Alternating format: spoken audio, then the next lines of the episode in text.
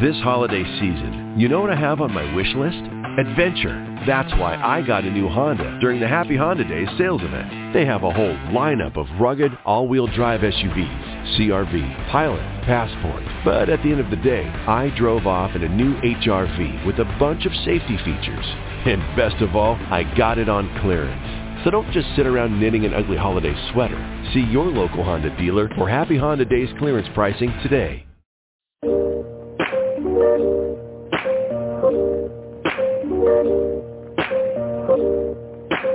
And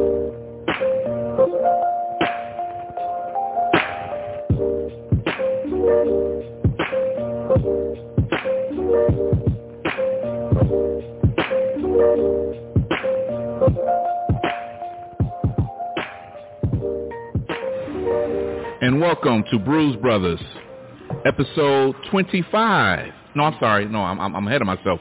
Episode 23. I'm looking forward to next month when we begin our, our one-year anniversary, but we're on episode 23 live down at Eastern Market Brewing Company. Yes, sir. And so we're here for the second time. We, we've got a great show for you tonight. We've got uh, Dayne from Eastern Market Brewing Company. We've got Dan from Axle Hey. Brewery. We've got some guys from Ellison waiting to join us. And so we're going to have a great episode, action-packed tonight. Uh, Harry's on his way, so he'll be joining us shortly. And we'll start with our usuals. We'll go with our regulars first, and then we'll get some introductions from our guests. Yeah. What's going on, everybody? This is Christian from Christian Sunday. Feel Christian like we got Sunday. a full house today. Looking forward to the show. I'm not a regular. You're not a regular, but you know, we, Ken's not a regular, but but Ken is This is, the is second time I've been on the show. it's okay. Well, um, It's been almost a year because I came on with um, the guy from uh, that foreign country brewery that I can't even think about. the That's fo- not- oh country oh oh, Not American. is it too old or Tuul, yeah. Tuulu? Yeah, yeah. So, well, welcome back, Ken. You're, you're family, so you know that's why we consider you a regular because you're family. Uh, we got Brews Brothers. Paul, introduce yourself down there. I'm Paul Granowitz. This is the first time I've been down to the podcast, just coming down to check it out and uh, just take it all in. All right. Well, glad to have you, Paul. Definitely. And I don't know if we go Dan or Dan, but Dan Dan is before alphabetically. We'll go Dan before Dan. age before beauty. I'm Dan Riley, uh, and this is my second time on the podcast. First one on Juneteenth. Very Juneteenth. spirited, enjoyable show. A great show. Yes, it was. Very memorable. You broke out some wolf tone with us on, on that day, if, we, if, if memory yeah, serves me we correctly. uh, we did a we did a sneaky uh, Wolf Tone launch, and we got a lot of grief from some of the other beer groups because we did not make a major announcement. We just put it on sale to our regulars, our mailing list, and our friends, and hey, it sold out by the time everybody heard about it. Boo-hoo, boo-hoo to those other beer groups. But the Brews Oh, Brothers well. got a whole lot of it. That's all that And I matters. might have held I might have held a few back for tonight. So you know. Perfect. all right. We appreciate that. And Dayne here from Eastern Market Brewing Company. Also my second time. I think I sat in the same seat last time as Hey, well. that's your seat, Dan. I know, it feels I mean, good. it's your spot. They're all your seats. but we're definitely glad to be back, Dan. We had a, a great conversation with you the first time we were down here, yeah. and, and uh, we couldn't wait to get back here. And we know we're going to be doing shows pretty regularly down here, hopefully. Yeah, I love that. So that that's that's the hope. Um, be, before we get started on, on, on what we're drinking, uh, is, is there anything anybody wants to get off their chest before we get into some conversation? I know Christian was a little mad a little, little earlier today. Yeah, uh, I don't know if you guys have been following the story down in uh, Dallas. Uh, the police officer who, uh, you know, shot the guy in his own house, and uh, the verdict came out. Well, not the verdict. The sentencing came out today, and uh, she only got ten years. You know, uh, I was a little upset about that, and uh, yeah, not really sure how to feel about it. You know, I, I know I was pleasantly surprised that she was even found guilty. You know, with, with everything that had been going on. But when the sentence came out of only 10 years, the thought crossed my mind on what if Botham would have shot Amber? Hmm. Would the sentence have, sentence have been the same? I don't think so. I don't think so. You know, and, and, and, and unfortunately that has nothing to do with beer, but it has a lot to do with beer. because one of the things that'll make you want to go grab a drink. Yeah, sure. yeah, most definitely. You know, it'll make you want to grab a drink, and, and, and it also, you know, the, the the lack of diversity within within the beer scene is also, you know, part of a reflection on America and the country that we live in. And that's why we're so happy to do this podcast, and we're so pleased with the makeup of Brews Brothers because there are are not any racial barriers. Absolutely. You know, in Brews Brothers, as long as you can drink a brew, that's all we care about. That's all. I care about. You know, as long as you can drink almost anything, even if you're drinking Hideout can, we'll let you drink it. Oh wait, you had made a post. Uh, I, I really, I, as as a connoisseur of beer and appreciative of all Michigan breweries, um, no comment. no, but yeah, I mean, we don't have to stay on this subject. But Wayne, you said it a couple months ago, if the the world was made up like Brews Brothers, man, we wouldn't we wouldn't have these issues because, like you said, within our group, it doesn't matter, you know. So That's it. And and, and, I don't know. Spe- speaking of, of of makeup of the world and how people can come together, you know, that's what really is bringing this episode together. It's how Dan and Dayne came together. Common love of uh, vintage hip hop and breakdancing, mainly. Okay, now we got enough room back here. Do we have any cardboard boxes? I was worried the challenge would come out. Uh-oh. I mean, I would, but I need a new hip. No. It's like keto diet. So we got some cardboard box. Okay, challenge on. you kidding me? That would not be pretty. no, but it might make World Star.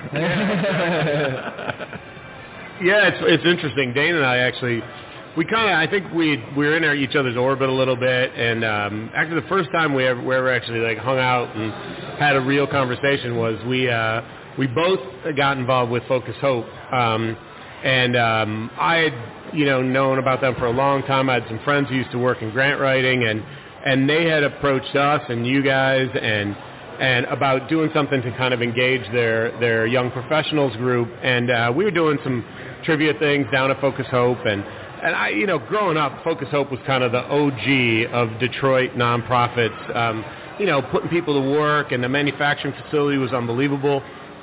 You know, I grew up like Six Mile and Evergreen, not that far from Focus Hope, and you know, it, was a, it started as a Catholic charity, and I went to Catholic school, so I knew Father Cunningham, and so for me, it was a no-brainer, and um, so it ended up kind of being cool because it was it was us and Eastern Market, I think Cellarmen's, and a couple other smaller self-distributed breweries, Yep. and uh, and it was down here at Eastern Market, and um, so that was the first time Dayne and I really got a chance to kind of talk and get to know each other, and we, you know, we had a lot of laughs over, you know, some common some common themes with both of us coming from outside the industry, Yeah. Okay. and that was what a year and a half ago, probably. Yeah, yeah. Yeah. That was early, maybe even two years ago. Yeah. It was in the fall, I think. Yeah, it's all running together. I know. now. It goes fast. Yeah. Yeah. Now, when you said common laughs, you know, I almost the, the breakdancing scene came to my mind. I out of my head, you know. So I think I think some of just uh, some of just you know the the nuances of coming from you know outside of the beer world and and just what we were kind of seeing and some of the things that were you know we assumed going in and that, that had been different and uh, you know just kind of talking about what was important to us and and you know the value side of the equation and we seemed to you know kind of connect and uh, and we you know stayed a lot you know more in each other's orbit after that. Yeah. now I, I know in, in, in the um, print media, when the story broke and it came out that day, you know, it, it, it mentioned that Dayne was just calling to to offer uh, his support Yeah. to Axle, and, and just one thing led to another. Is, is kind of what the ar- uh, article mentioned. You know, Yeah. What were what, what were those one things that led to another that kind of brought this together? Yeah. yeah, well, I think um as a lot of people, I was su- surprised and shocked when uh, the announcement came out. I think one, just because I saw uh, Axle from an external lens, and I saw how busy it was, um, and I knew a little bit of the history of how it started, but I didn't have a lot of details. So just because of my relationship with Dan, I just reached out and wanted to be like, "I'm sorry, man, that sucks." And it's it's really hard starting a brewery. Um, it's it's not easy and you're constantly stressing and dealing with stuff so i had a bit of a feeling of what he was going through and just thought hey i'm just going to reach out and say I, I assumed everybody was and i'm sure a lot of people did but i was just like hey i want to I want to say I'm sorry and offer my support for anything they can do. So I met Dan, and I mean, I will say at the time, and we still do, as you guys saw, we've got like five beers on tap right now. Last time you were here, we had probably I don't know 10, 12. It was about 12. Yeah, so um, we had we have some serious capacity constraints, which is a good problem to have. But uh, that wasn't the motive of why I reached out to Dan. But I, in the back of my head, I'm like, maybe there's an opportunity here. Maybe we could figure something out. Because the other thing that I think surprised me the most is that from the tap room itself, I felt like it had the, everything you want in that community element, and that was really what we do here at the brewery. And so for me, I saw a lot of synergies between the two of us. So I think the quote in the article, eh, in the press release, didn't get in a lot of articles, but Yeah, which which kind of, by the way, sucks because Dayne actually crafted a very a beautiful sentence. Yes. It, it went something along the lines of what began with a hug ended in a handshake. yeah, Which I mean, that's tight, right? Yeah. I mean, he didn't say, of course, that he hugged the mash tun and the fermenters before me. I Um, kissed those, but but no, it, it was, you know what, it was, um, and I knew to a certain degree that the whole thing would be, would be uh, difficult for people to digest. And, um, because my job, you know, for four years was to, you know, make perception a reality. Ken, probably better than most, knew what my reality was from a very, very early stage and knew how big a climb it was going to be and um, and knew what we were up against for the years prior to opening the tap room. But you know, the, the, the your job is to convey, you know, that positivity in your brand. And if it was if we were a self-distributing brewery and started in June of 2017, uh, you know, we'd be in a very different position. But um, so it was important for us, I think, when we articulated, you know, in the press. Um, and I, I think probably uh, through a mutual friend, you know, Dayne and I, Dayne kind of had a sense that something was going on. Um, and so we actually, I think we talked before the announcement even came out, just kind of, you know, beating some ideas around a little bit. But, you know, um, and and honestly, like you know, I've had these, you know, I watch these guys and admire what they did, but you know, you never know like what someone's future looks like. I didn't know they were at capacity. I didn't know, you know, where their future lied. I did know a little bit that they were pushing self-distribution hard, but um, you, you never know. And I also didn't know where we would net out, and so we made a, re- a really rough decision and could have gone a lot of ways. So. Um, it was very interesting. It's sometimes like I jokingly, you know, we joked about it's like dating sometimes. You know, it's like it's like the person that you know you're hanging out with, and the first person you you know you meet, and you know you spend a bunch of time like talking to other folks, but ultimately we just came back around to. You know, it sounded like bullshit probably to some people when we said, you know, hey, we want to find someone who shares our values and our commitment to community and I remember you saying that. and you know what? It may have been a little naive, and it made me nervous. And my partner didn't love because he felt like I was boxing myself in a little bit.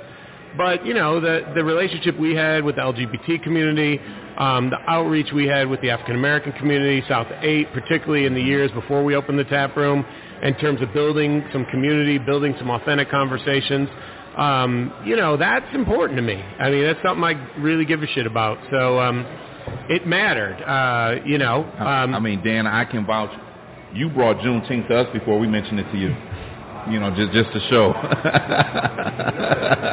I was like, I remember, I think I had a conversation with you, and I was like, because you said something funny. I said, you know, I am a white guy. And you're like, yeah, yeah, yeah. No, it was so. It just uh, it was really fortuitous, but you know, I think we did have those people who like descended on the place. And you know, I've been around the block a little bit. I can tell when someone genuinely is like, "Hey, what can I help? What can I do? Right, like, what right. the fuck happened?" And you know, and that was how Dayne approached it. And you know, the secondary conversation was, "Is there anything we can do together? Is there something we can collaborate on?" And and then the more we got into it, you know, and and you know, kind of what I was dealing with from a legacy standpoint. And then we started to have that more optimistic conversation about what if, and that's when things get kind of fun.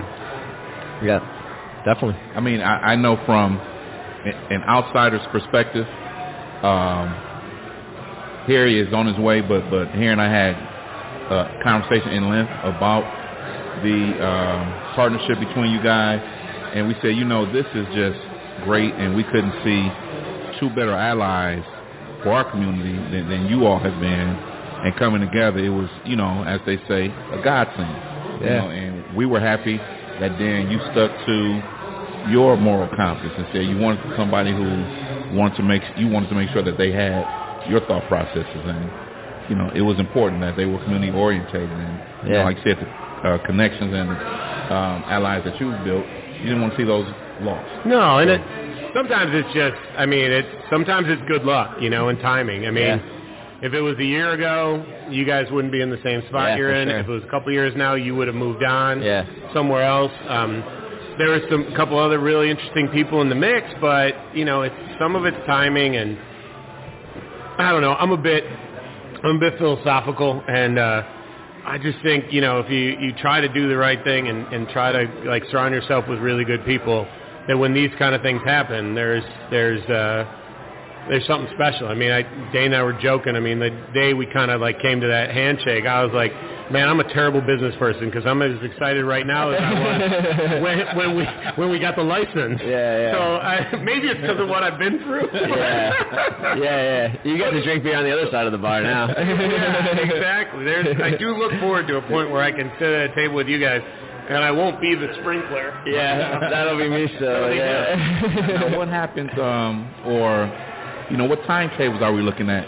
Yeah. Where, where, where we can see the doors back open over on Livernois. Yeah, I mean it's it's it's it's kind of sucks, but it's just all dependent on licensing, um, Okay. and so unfortunately, no one has much power o- on the timing other than the state, and it's kind of crazy because what one of the things that excited me about the opportunity is Turnkey Brewery. It's a beautiful brew house and it's a beautiful tap room, as you guys all know, and I just want to get in there and open it. Like I want to open tomorrow, um, and it's ready. I mean, we have to do some hiring, we have to do some thinking about the food and our staffing and all of that.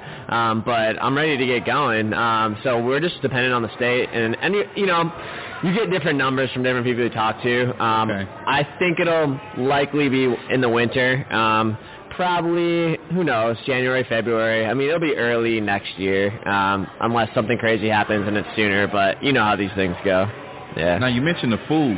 Yeah You know, what types of food can we look forward to staying? Yeah, It's funny. I get that question a lot. So, so we've been. I mean, we've been pushing really hard to get feedback from everybody um, because for us, like.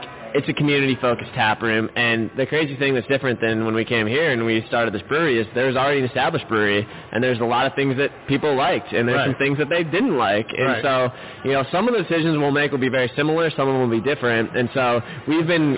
First of all, before we even asked, we got so much feedback, so many emails, messages. Hey, you gotta have the shawarma wings, or you gotta have the cheese Ding, ding, curds. ding. Where's the bell? Yeah, and uh, Gotta have the shawarma wings. so yeah, so um, we're still kind of thinking through that. I'm to be really thoughtful about food, um, just because you know I'm super thoughtful about beer. Food's something that we've dabbled in, um, but we haven't really focused on, and I just want to make sure that right off the bat we have food that pairs well with the beer. The beer's always going to come first, but I want to make sure that it supplements it uh, and it brings out the best in the beer, and that it's a very thoughtful menu and it's priced it the right way. So that's going to be the nice thing about the licensing and how long it takes is I got some time to think and plan, and food's going to be a huge element of that. Yeah. No, no, no, no pressure on the shawarma wings, but uh, we got the bell working. All right. It's, Uh, it's so funny. I, I, I laugh because I, I we were joking about this before, but Dayne and I were going back and forth. We were joking about the cheese curds, and I said, "Hey, listen, yeah, they're they're amazing, but the prep on them is a is a, a nightmare. It's a hard prep, Yeah, blah yeah, blah blah." And he's like, "All right, well, Garrett said he needs a recipe," and we were laughing about it, Yeah. and then. A couple days later, we were just having a random aside, and he's like, "Oh, I need a tartar sauce recipe," and I was like, I don't know. So I sent him like a serious eats tartar sauce recipe. I assume he was like making fish. We were joking with your marketing person who's like, "Oh yeah, someone on our website kept saying you got to get the That's tartar one we get a lot, is recipe." the tartar, I'm yeah. like the tartar sauce. Like, Yeah. I never in all the time I was in there heard anybody say I a think damn word three about the people tartar have mentioned sauce. it. Yeah, yeah. yeah, I, I, I don't know what everyone's mentioning in terms of the menu, but the shawarma wings definitely were fantastic. Both burgers, the lamb and the the, the The lamb burger gets brought up a were lot for awesome. sure. Yeah. Fries were, you You know, sorry, the, the frites, not not fries. The frites? The, the frites, Yeah. Yeah. You know. Yeah, that's another one. When someone someone came in, we actually were uh, we were showing it to a to a brewery who was looking at us, and they were like, well, "What's that?" I'm like, "It's a fry cutter." They're like, "You guys made your own fries?" I'm like, "Well, yeah, from potatoes." I'm like, "Yeah." And they're like, "Well, maybe that's why you were struggling." I'm like, "Oh God." I don't think that was the yeah. no, no, it's uh, yeah, it's it, it's uh, my my advice to Dayne is honestly like figure out what is your voice and you know what I think like there's a certain spirit um, that's there that they'll capture, but I, you know I've probably been the most adamant like don't you know, and I haven't given them my full list of like things I would totally have done Yeah, differently, yeah. but I will. And what Yeah. about spicy yeah, not yet. I'm not ready for it yet. That was Yeah, stressing me out. no, I mean, uh, but those things, like you know what, there there- there are some things that are that have that obsession and people have it, but uh, he's got a great chef, and you know you gotta. There's also things that we did that that like we couldn't stop doing because people went crazy for them, but Yeah. we were losing our ass on. So I'm gonna highly recommend right. whatever those are, he lose them Yeah, yeah. because I'm very vested in his long-term success. Yeah, yeah, yeah, yeah. Can, can I ask a very serious question though? Is that what's the menu without a lawsuit? Without what? A lawsuit. Well, I mean, there's always got to be a little something there, but Is it, is it, was it that big of a loss that it was? No, no, no. Our our our food situation is we we didn't we were not generating profit on the food side, but you know we had gotten it dialed into where it was taking care of itself. Our our biggest challenge was frankly it was uh, we basically were not big enough to make you know beer at scale to be competitive with our distributor margins. I mean that's the long and short of it. I mean we were you know we were selling a keg of long cut for 105 bucks to the wholesaler. It was going for 155 into a retailer, and we weren't, you know, seeing anything there. And so it just we were kind of driven into that pricing strategy early on. But from the food side standpoint, it, it you know, I think it's you know because you work in the business, but it's not a big profit center. Um, especially if you're doing things. We had a scratch kitchen. If you're doing things right, I mean, if you can get a little margin out of your food game and you can manage your labor costs efficiently and your food costs smart, um, there's an opportunity. But it can't be, you know, you don't want your food program to be 100% loss leader. Well, Um, no, no. You should you should always have like a couple like loss leaders that are um, like obviously Yeah. driving people to get in to drink your beer. Sure. Obviously, Yep. you're taking in all the profit of the beer since you're making it and selling it right on site. You don't have to Right. sell it to a distributor to buy it back. Right. Um, Michigan does have crazy laws for distri- distribution. As I look at Dayne. I've heard that. Hey, I, you took the question right out of my mouth. You know. Um, but that's you know. I got news on that. Talking about that, I'll, real quick before we continue. You were talking about dialed in with long cut. Was that before you sold the Royal Oak um, uh, Center or after? Because you know, there's I, I see Axle in two different scenarios. Yeah. I see Axle, you know, while they were distributed when you started Axle and you started Yep. the um, the business, you were distro right out of the gate. Yep, with no tap room, right. Um, and then you open up the tap room, and did you like what was the what was the I guess series of we idled. Um, so we idled the uh, the Delamere Brewery um, shortly after opening the tap room. Okay. Part of it was um, part of it was the capacity. We didn't need that much capacity. Part of it was the condition of the brewery itself and and the uh, the condi- conditions inside the brewery. Um, it was uh, it was rough, and uh, you know It's once interesting because you, you say that, but I actually toured it. Yeah. Um, and I I loved it. It was a great tour. Yeah, no, it's really a. nice. It looks it looked good on the outside. It just uh, it, it had a lot of challenges. There was, you know, it was it was uh, maintaining a sanitary environment, and there was really tough. Well, that's, And that is a very big and open space too. Yeah, you it- had the capability of even increasing your space with how Yep. much open space you had. Yep, and the- so that makes a little more sense. yeah, and the sewer systems and some other things, and the existing uh, the existing brew house setup was less than optimal. And so we got to the point where, um, you know, once we put in the Craftwerk system, we knew what we could do from a capacity standpoint. We also don't. Uh, we didn't own the building on Delamere. That was a lease, and um, and so we ended up. Uh, we had that equipment for probably eight nine months after we opened Livernois, um, and we ended up also having a we had a massive canning line. We had a five head cask in line with a deep pal. Yeah, that was Um, the whole side of the. Side yeah, side it was massive. Yeah, and it took up, you know, it was, it was 50 feet long. Um, so we ended up, uh, we ended up selling all that gear to Dark Horse in June of two six- 2018. Um, and so, uh, so once we were out of there, we used it for cold storage. Um, but once we started to ramp up um, at Livernois, we could do, we could maintain the production. But in terms of getting any margin and scale into it, we would have had to build a whole new facility. And the, the thing that we that I wouldn't do, knowing everything I know now, well, one, we probably wouldn't have, we probably wouldn't have bought the brewery we did. Um, we certainly would not have launched without a tap room open. Um, to launch um, a production only brand with actual overhead of production and staff is a fool's errand in this particular day and age. And it was it was a fool's errand in 215 too. Um, you know, it's different if you're a Lake Brothers or an Altus where you basically have very little to no overhead. Mm-hmm. You're paying Brew Detroit, all the packaging's turnkey, the brewing's turnkey. You're a marketing brand. Um, but if you actually have overhead production and no taproom capabilities to be able to earn that margin, your chances are, are slim. And that's part of the reason we took such a big swing on Livernois. It's interesting you say that because Starving Artist is actually doing pretty well over in Ludington. They were a production-only facility up until maybe three or four months ago when they opened up their tap room. Did they self-distribute? Yeah. Yeah. And that's so, the, so were you guys? I don't. I don't know if we could. What you can talk about, what you can't. But were you guys stuck in the distribution contract when you bought Milking It? Uh, so I wasn't involved when my partners actually acquired that. Um, so um, so I wasn't involved, and um, part of the part of the, the initial conversations were with the principal at Great Lakes Beverage, um, and so yeah, they had signed a they had signed a distribution agreement with Great Lakes and Hubert. Um, so yeah, there was no there was no turning back. Um, so that was pretty much what we were working with. So yeah, self distribution would have been a different option, but I'll be honest with you, even then, if I could self distribute, I still wouldn't do it without a direct to consumer uh, mechanism. Yeah. No way in hell. No way in hell. And we definitely made up a lot of ground. We got our costs way down, but ultimately, our burn on that side was too significant.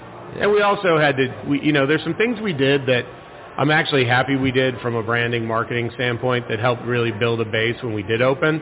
Um, but you know, going out and doing that City Football Club deal, you know, uh, was a big gamble. It was a big risk the first season they were in Keyworth. Did it align with our brand amazingly well? Absolutely. Are, are those guys some of the biggest supporters we'll ever have? yeah. Um, and did they support us come hell or high water? Sure. Um, but you know, we also got involved with Mopop our first year.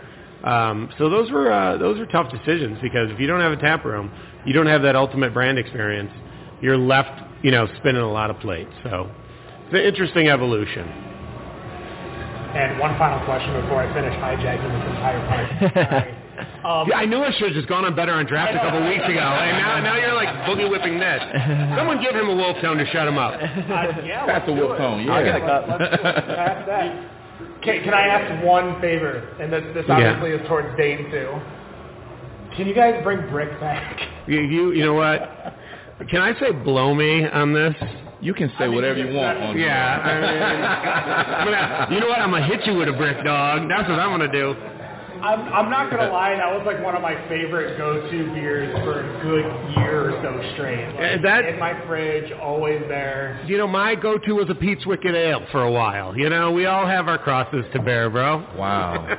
Damn. Wow, that's that's No, you know what? Uh, One of the things that I, I will say that, like, w- what Where's I've that learned bill? is that, that, that, you know, a beer, everything is subjective. You know, I love, I love like tweaking, I love tweaking people once in a while, um, and playing around with things. You know, I mean, I, I laugh a little bit, like about you know all the memes out there. You know, when when everybody on on uh, all, all the other beer groups other than the Brews Brothers are going to boycott Wicked Weed, and they're the same dopes, you know, wrapped around the building for a Bourbon County Stout release. It's like, you know what? It's it's very interesting, fickle, strange Right. community at times, and uh, everybody can like what they like. You know who loved all the buyout of Wicked Weed? Who? The employees of Wicked Wicked Weed, yeah, that got um, benefits yeah. and higher wages and more job security and like like when I went there because I went maybe three or four months after and they said there was about a week of hatred. Yeah. Like they saw they saw a dip in sales for about a week and he said then it was back to normal and nobody batted an eye. It's a very it's a very fickle consumer. It's a very interesting time, but yeah, I mean, I you know what? I, you know, I like the on the Brews Brothers. I can admit that I like to drink bourbon and red wine, sometimes more than beer. no, not together. Well, no, because I don't. know Those bourbon barrel aged red wines are kind of gross. I've had a Is few. that a real thing? Yeah, yeah, they're People barrel-age Joe's is anything selling barrel aged Yeah. sins, and you know, I, Christian's like, "Ah, I'm a. what, what about a barrel aged white claw? Barrel aged seltzer is the next trend. It'll happen. It'll happen. Don't even get sure. me started. the claw. The claw. Okay, let's let's get off the claw conversation. Uh, and let's rewind a little bit and let's let's go back to the self distro. Yeah. Go back. Let's go pre Ken hijack. Well, pre-Ken hijack, but one of the things we did want to talk about was um, with the, the, the, the new partnership that you guys have Mhm. um, and the self-distro Yeah. rules and regulations. Do, do you anticipate that being a bigger fight now that uh, you guys and you, your capacity is increased now? Yeah, well, I've I've got some news to report. It's not a done deal, but uh, it's looking almost certain that the uh, laws will change in the next probably month, month, Really? month to two months. We should see ding, a. ding. I know, yeah, we should see a bill introduced probably this upcoming week um, that will remove taproom sales, which is something that was probably the most important thing component for me being a taproom focused brewery. Um, and then they're going to increase the uh, increase the limit from 1,000 to 2,000 barrels. So it's not a huge increase. I think there's some people that are a little unhappy with how much that it's increasing, but it's definitely a step in the right in the right direction. direction, right, yeah, yeah. It's huge for our business, honestly. I mean, we especially with taproom this- sales don't count in that. So, yeah, so that's the big that's thing. humongous. That's a huge thing. And so with us going to uh with us going to um uh with the acquisition of Axle, like obviously we're gonna have issues with the with the total. okay. No, I think from a you know, I, I, I and Dana, I- Dana and I have talked a lot about this. Um, he, I was not engaged in the self-distribution conversation, other than being a very loud voice, um, bitching about the distribution issues and the challenges we were Yeah. having, and and you know what, I think it was very. We talk about you know kismet or karma or whatever, or just good vibes from a timing standpoint you know, our announcement gave me the opportunity to articulate when we were closing that, you know, where the headwinds really were. And Yeah. most people have no idea we have a three-tier distribution system, much less what the impact Yeah. on a manufacturer Yeah. is or what it means. So it was nice that that was a fairly widely publicized conversation. You know, and then I think that Dayne, your petition came out like literally like four days, five days later. Yeah. And and I know that like our regulars were like they were like, where do I sign? Yeah, where do I yeah, sign? they were amped up. Yeah. people were really fired up, and and I think. I think probably what started as a grassroots effort where you were hoping within a year or two to get some substantial reform. Yeah, yeah. Um, uh, to me, I, I watched it, you know, because he and I were engaged, you know, on the sale, but I watched it gather steam very quickly. And when we started, you know, talking to friends of ours in the media business, Mm-hmm. they were like, you know what, this is a very interesting story. And I think Mm-hmm. what ended up happening was, I, I, you know, I think it got expedited. If I was a pure lobbyist representing all the small breweries in the state, I'd be frustrated with the compromise. Mm-hmm. But, it, like, honestly, selfishly, I'm most invested in Eastern Market's long-term success, and I know how valuable removing those taproom sales are to a true small self-distributing brewery. Yeah, yeah, yeah. And it's a big deal. I think that the next shoe that's got to drop and it's got to continue to- to be a conversation is, and I don't know that this will happen in Michigan, is that there needs to be some formalized, consistent mechanism to, to remove to get out of your distributor deal. And if it means moving to a distribu- another distributor, if it means moving yourself to self-distribution, it may not be, I mean, the, the main rules they came up with, it, it seems ridiculously prohibitive, but at least there's a mechanism to change distributors in a meaningful way. But because of franchise laws and because of the lobby, it's probably going to be really difficult. So what sucks is there are some breweries that are under 2,000, and correct me if I'm wrong, but who won't have the ability to say, okay, well, great, I'm going to self-distribute now. Yeah. because they've already broken the seal, so to speak. Yeah, and that's that's the biggest issue with our current laws, and that's the thing that's I mean, always these are prohibition laws that are currently on the books, mm-hmm. basically, yeah, right? yeah, yeah. Well, they're they're post prohibition, but they came immediately following Right. prohibition because of prohibition. Exactly. Yeah, yeah, yeah. And that's that's the thing that's always been a struggle for me is like this is huge for my business and a lot of other small breweries, but there's also a lot of small breweries that have already signed on with the distributor that this doesn't help and might actually hurt a, a little bit. And so there's probably a larger conversation that needs to be, happen at some point. It's kind of interesting because the states that change self-distribution laws usually end up with like wholesale change. Um, we you don't very rarely see incremental change like we have here in Michigan. And so there was a certain point where I had to say, all right, we're gonna accept these small steps, or we're gonna go for it all. The thing is, you can accept small steps, and it was very clear that I'm not gonna be. I'm I'm happy to change, but I'm not going to say like this is over. Um, Right, we're not and- done. Yeah, we're not done. And, and f- the other thing that's interesting is like I'll continue to fight the fight, but like it's probably it, it, we, there's there's probably going to be a, a a torch that needs to be passed on because someone else that signed on with the distributor probably is going to be really amped up about this, and I think we're going to be having this conversation probably annually, maybe every few years, but we'll see. Yeah. Well, Harry, What's welcome, happening? welcome aboard, man. Hey man, sorry I'm late. I don't know what I've already missed. I don't want to. You be missed it all. Right. repetitive. Right. Well, I'm gonna tell you something. I know I said that we weren't bringing bottles because we were, you know, come and hang out here, but I had to bring something to celebrate the occasion. Oh.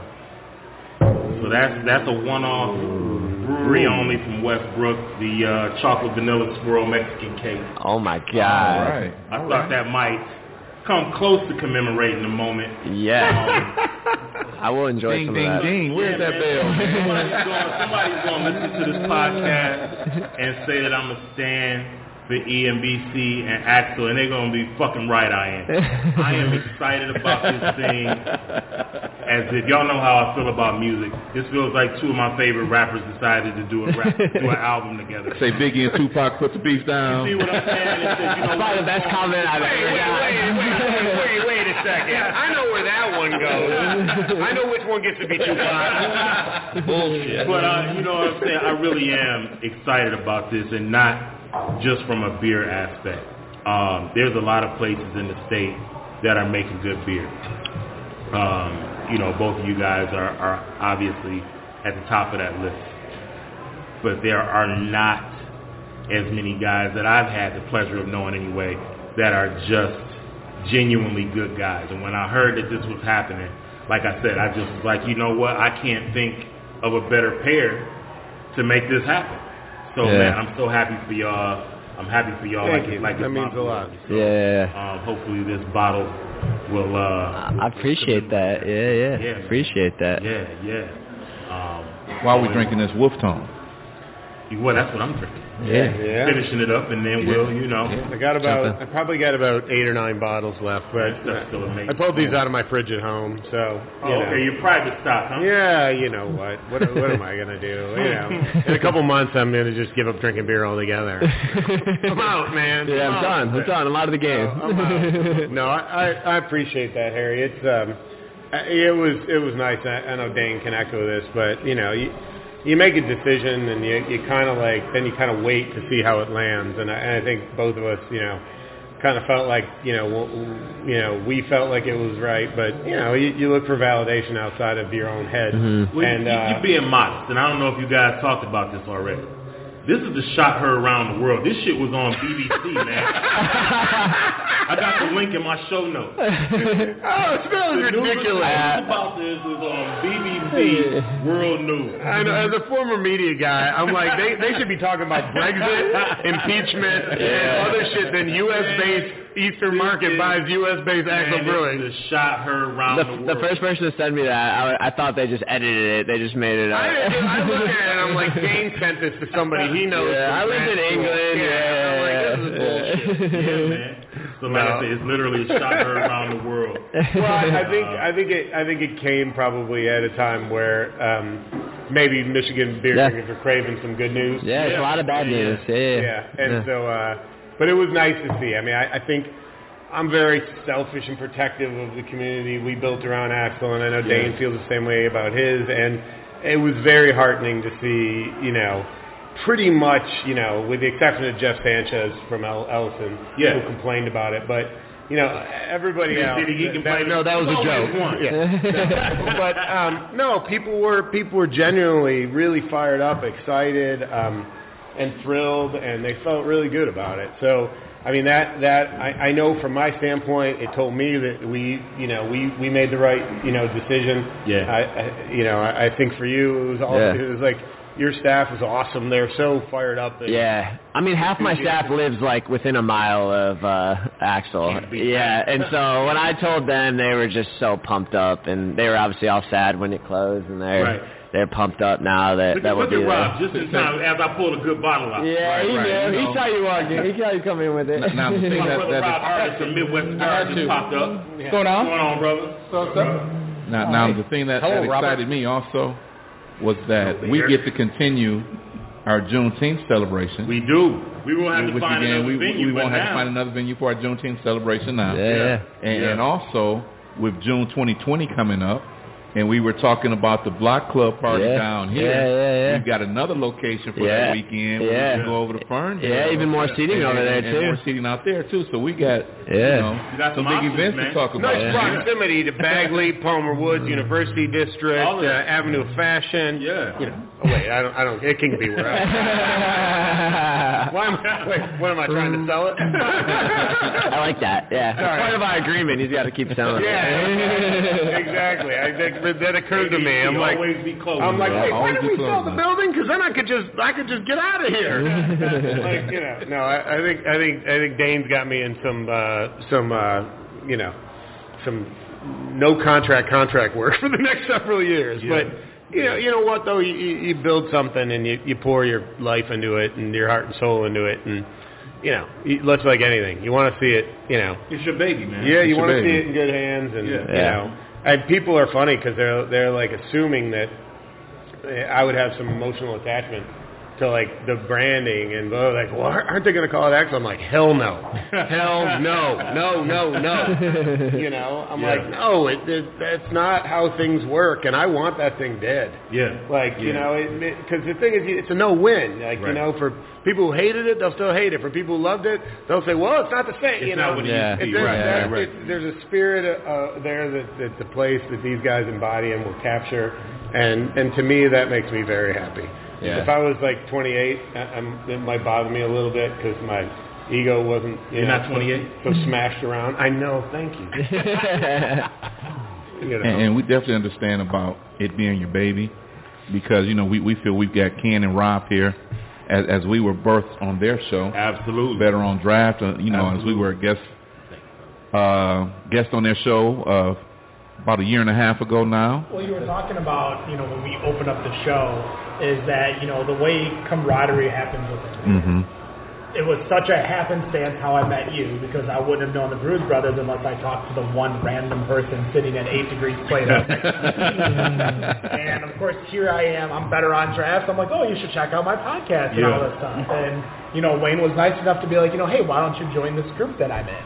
And from that, we had Dan on the show. Um, this was past your Axle slash Arbor Brewing show, so this is my second time you were on. Ugh, that was a rough one. Um, and you know, it kind of came full circle, and I introduced you to the Brews Brothers Mhm. and brought you into the Facebook group. Yep. And that's the kind of thing is that I've always promoted the Brews Brothers as the perfect beer group out there.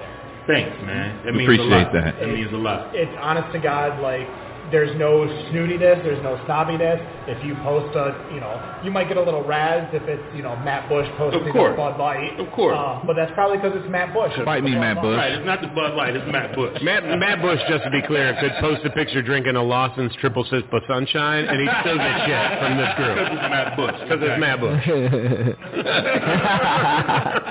That's that's just kind of how things happen. It's, it's just it happens all when you put yourself out there, Yeah. and I think that's why um, you know just like you you're kind of putting yourself out there when you went and reached out to Dan because I know everyone reached out to well most people reached out to Dan. It was just like you know hey you know we're sorry for this you know if you need anything reach out because when you guys closed you know Sullivan's closed too that was a hard month for a lot of Yeah. that, Yeah, man. that area Yeah. because those are two huge brands, in my opinion, some of the best alcohol in that area, just gone. And you're like, how? Why? Yeah. And it, it just kind of makes you sad, but you can see, you know, as much as it's not Axle coming back, it's that area that's coming back Mhm. with a brewery that's just as important. Yeah. Couldn't have said I it better. uh, I think Rob also thanks you for introducing me to this group and these guys because he didn't have to be, you know, my focus group of one repre- represent, representing Wow, African black people think about Afri- this. African American beer drinkers. Because all the time I'd be like, all right. Rob, I got this idea. But you know me, I'm really, really There's- there's cautious been a- about, few of those about like, all right, cultural appropriation. But I but that, this by feels right to me. And he's like, all right, as the president of all black beer drinkers, I hereby am going to call Harry and ask him. Now got now we got a groundswell Right. of, of, of, of market researchers for No, it. you know, because honestly, I had that damn Public Enemy and Lederhosen image for, Right. for I two and a half years, it. but I didn't have the balls to put it on the wall. But it was good. It was like, and, Yeah. and I mean, I didn't have to. uh, For me, I didn't have to reach out to, to Harry. No. and just like goes like, we are the black delegation. No, no, no. no. I mean, Right. it was. I mean, it was genuine, no, and like it was. I fine. it, so Well, and it, you know, it had it, it it lived to have its purpose on Juneteenth. yes, Yes. and and I still and I still have the poster you gave me, and I'm still framing that shit. Yep. So Yep. that that Still is got going mine out. as well. See, now on, on behalf of the black delegation, it is known when it's genuine and when it's not. Yes. It Yes. You know, it, it, it, Yeah. it's, it's very clear. So when it's genuine, there are no issues, there are no problems. Mm-hmm. When it's not, that's when the issues come about. Yeah. You know? Yeah. Sorry. Yeah, and and and, and, and, A in June, you know, there's one stop that we're making where we're just doing a, a walk by, but Yeah, you know, we'll yeah. leave it at that for Yeah, now. just a walk by, Just a, you a know. pass, a pass by. Yeah. I, I will Yeah. neither confirm nor deny that it's my idea. That's, that's So Speaking of Rob's ideas, uh, we got a couple of things to bounce off of the two of you. Mm. Uh, Oh well, while that's going on, I got a beer to drop in celebration. Oh, look at that. We Yeah, got two look at celebration it. beers now. Eastern Like it's Market birthday. Axle Brewing going on since it's Wednesday. There's Ah, a Wednesday right. from Cycle Brewing. Don't go too far, man. We got this Westbrook uh, Yeah, chocolate check vanilla this I, out. I still got to Hey, host game two. I got to make it through. this. Dayne, do you have any grain sacks? Uh, yeah, we, we got something. I over- get crashed you can see we got a lot of stuff back there. We can find something. So yeah, man. Like I said, I'm um, I, I know I'm late. I don't know what you guys already talked about.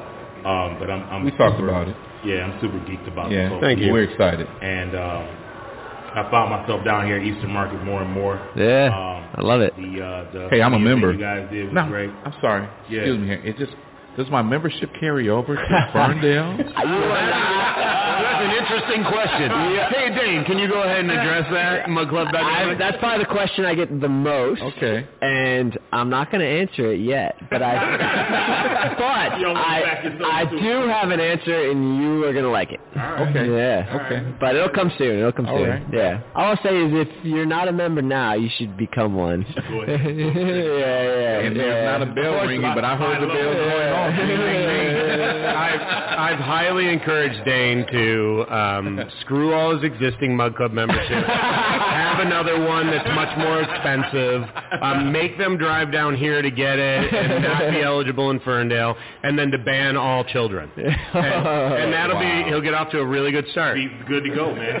Yeah. Yeah, we get we get that question too as well. Yeah. The tough thing is I've got two little ones at home that cause chaos, and I'm like, they're gonna be there, so you gotta they got About that. yeah. You know what? I remember having to play cornhole against someone's kid. Probably mine. I think it was mine. I, I think it was mine. Wait a minute. Who won the game? Uh, well, the, Peachy. That says it all. the kid stands uh, right in front and just like throws, Throws it in. dunks it into the hole. We're not asking that. This who won the game? And then he Yeah. says, like, how you like me now? It's my daddy's place. Um, I wanted to ask you a little bit, and, I, and I'll do it while we're on, in case for, in case there are other folks that don't know about it. So this Geisha Girls pop up. yeah. Um, that's uh, Saturday, right? Yeah, uh, Sunday, right? Sunday, yeah. Tell me a little bit about that. What's what time and and Yeah, yeah. So, um, so well, we have an Oktoberfest event Saturday. Yeah, well, maybe talk about that first, and we'll come back from the break and talk about the geisha. Yeah, so well, first, whichever, whichever yeah. you need more time for. Well, we just have a we have a crazy weekend coming up, Yeah. but uh yeah, so we got Oktoberfest Saturday. It's from noon to nine. We're gonna have a German band playing the whole time. Nice. Um, we tapped two uh, German beers today or yesterday. Okay. So we got a Kolsch and we got a Fest beer that are amazing. We'll have Steins. Um, we got a lot going on, and then Coach Sun. found something like something Doing the like- Steinhoist?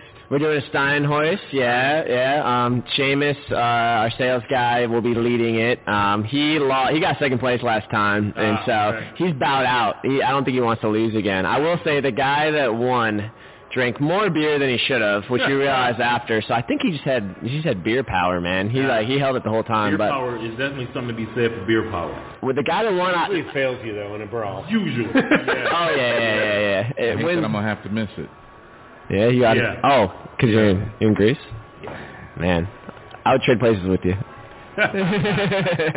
Wife might not go for that one, Dan. Maybe not so much. But, uh, Maybe not so much. yeah, and then we got the sushi pop up the next day, Sunday. We we do pop ups every Sunday from usually like around noon to four. Okay. Um, and so uh, we got the Geisha girls. Their sushi's amazing. Yeah, I'm looking to come check you guys out on Sunday. Yeah, please Uh, do. I always miss them. I, I intended to catch them at 8 degrees a couple times. Yeah, Schedule just doesn't match up, so I think I might be able their to sneak sushi over. is amazing. I Uh, love sushi, so. I, I know it, it's crazy. Like good, Christian? Yeah, it's pretty good. I had it over at uh, Two James Spirit. oh, oh, did they, you? yeah, they go there as well. Yeah, yeah, yeah. So, yeah, Good I'm deal. looking forward to this Sunday. Oh, okay, cool. We'll Oh, be there. Christian Sunday. Christian Sunday? I'm going to have some time on Christian Sunday with Christian Sunday. All right. So it looks like it's time for us to roll into a break. Um, Brews Brothers, live from Eastern Market Brewing Company once again. Here with Dan and Dayne talking about the shot heard around the world. and uh, We'll be back in we'll five. be back in a bit. We are back, Brews Brothers. For the culture. For the culture, episode 23? 23. 23. Speaking for the culture, Ken came up with a drinking game. He did come up with a drinking game, so and that is every time you hear for the culture, you got to take a you got to take a drink. So take a drink for the culture. Take a drink for the culture. That's two drinks. so we're back, and we are with the good folks from Ellison Brewing. Um, they're virgins to the show. Glad to have them on. Ken reached out to us and and set this whole piece up, and um, they got a lot of stuff coming up. I'm not going. Let's have them introduce, introduce themselves That's first. what I'm saying. We Yeah. got them right here. I'm not going to hog the mic. I'm going to let you guys do what you do in whatever order you do it. Um, so, Ellison, take it away. I'm going to go first. My name is Jeff. I just started with Ellison. I'm super happy to be part of the team, and I'm really, really happy that you guys last minute would put us on the show. Thank you so much for having us here. And tell us what you Um, do with- I'm the new guy, so I'm going to keep it brief. Besides being the new guy, what, what's the new guy mean? I mean, Um, you just go, you know, run to the air. So I was, I was, yeah, I do all the grocery shopping. Um, so Get I'm my coming cleaners, on- you know, fill my car up. hold I'm my- coming on as a Detroit uh, field sales rep. Okay. Um, and that uh, basically Ben Wilson, he was just covering such a large a large portion of the state that they felt the need to focus somebody on Detroit.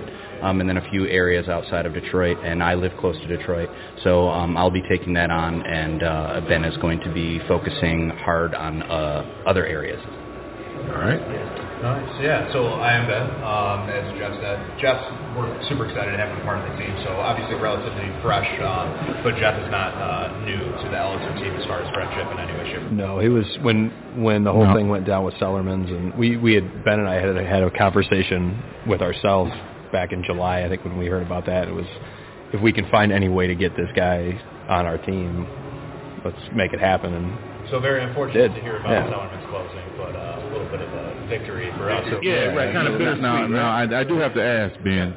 Did you purposely say relatively in your opening, or was that just? Ah, I caught that. Little product placement right there. Uh, so as Jeff said, I cover East Side sales, um, so pretty much uh, East Michigan. Um, now I'm going to be concentrating a little bit more in Oakland, County, so I live in Rochester currently. Um, and then Mid-Michigan as well, so Bay City, Midland, Saginaw, and the Thumb a little bit too. And uh, I love Detroit as well, so I'll definitely be hanging out with Jeff a lot. So I'll be around for events. All right. Sweet. Yep. So my name's Zach. I handle sales for us on the west side of the state. Uh, go all the way up to the Mackinac Bridge, all the way down to New Buffalo, St. Joe. Uh, spent a lot of my time in Grand Rapids and Lansing. Um, been with Ellison for about I think it was actually a year and a half yesterday actually. Happy anniversary So, yeah, yeah, a year and a half. Go, it's going strong so far. Like I said, things have been going really well. Happy to be a part of Ellison. Um, it's my hometown brewery. You Okay. guys are both East Siders. I'm actually from the Lansing area. Got you. Okay. Um, so it was this was the brewery that I was had my first Mug Club membership in. Ah, okay. Um, way back in year one for Ellison, and Yeah. it was my time going through you know my career and stuff. Ellison was when I was a beer buyer. It was one of the first places in Lansing to put their beer on draft. Um, when I was working for a distributor, I was always in line for the releases, anything I could do to get my hands on their beer. And now Yeah. I'm, I'm fortunate and lucky enough to really I like be working for a brewery that I'm a huge fan of as well. Well, I remember like when the when the haze craze first hit Michigan, Ellison was the first one to Yeah, we really dropped- start making some quality. ones. we like dropped, everybody uh, was trying Juice. their hand at it, but Ellison um, Transient started out doing a really good Yeah, job absolutely. on it. Yeah, yeah, those guys do yeah. some amazing guys- stuff down in That's where I Bridgman. heard from you. So I used to make Yeah. runs on the like a couple years back. Obviously, make runs over to Transient. Yeah. And obviously, when Old Nation started doing their thing, it was obviously Right. an easy pickup. And then uh, we just personally, I just started checking in because obviously I would see posts online. Ellison has cans today. Yeah. So yeah, quite explosive over the last two years. Since It's been crazy. I mean, just to think, to you know, think like I said, I remember the first time that we did that Ellison did a, a gravity release, um, being at the tap room, and there was maybe, you know, I don't even think it was packed. It wasn't the tap. It was like a Friday night, and the tap room was kind of busy. It wasn't too crazy. Um, and thinking, God, this beer is incredible. So you know And- what? So you know what? Since you brought it up, that's a great segue. So we were having a conversation on Brews Brothers maybe a month or so ago, and somebody asked what beers in Michigan are like, are whales, and the, the the short answer was we don't have any. But this Gravity Series shit, anybody who hasn't had it is is really missing out. Like to, I mean, this stuff is amazing. The hazelnut one from last Force- year, Force of Gravity. Force of Gravity, yeah, absolutely. I mean, I, Yeah. I mean, I opened the can. We were together. Yeah. Excuse me. I opened the can, and the whole room just smelled It like just hazelnut exploded, coffee. yeah. It was, it was amazing.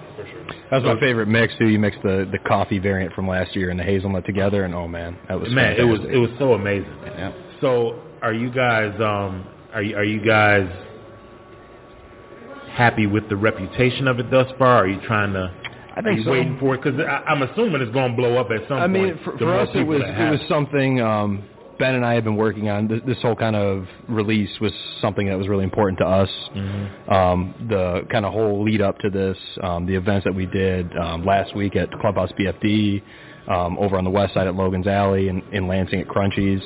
Um, that was something we really pushed for very hard. Beginning of the the year, we really wanted to get this beer out, get it to in front of consumers, let them you know get a taste of it before it's actually released, and really you know make their own decision on it. And lucky for us, it, it seems like we made a pretty good beer, and people seem to be pretty happy with it, I guess. And so Well, this is pretty amazing. This is the gravitational attraction. Yeah, this is the So marshmallow. this is the new batch of gravitational. Well, so that- that- that's what I was this actually is- going to throw the mic to one of you guys. Brought you guys some from the brewery. You guys are drinking 2019 Gravitational Attraction. Um, so uh, obviously, thank you for the compliments. We're really glad that people seem to enjoy uh, the first um, vintage of the Gravity series, which were all aged in Buffalo Trace barrels.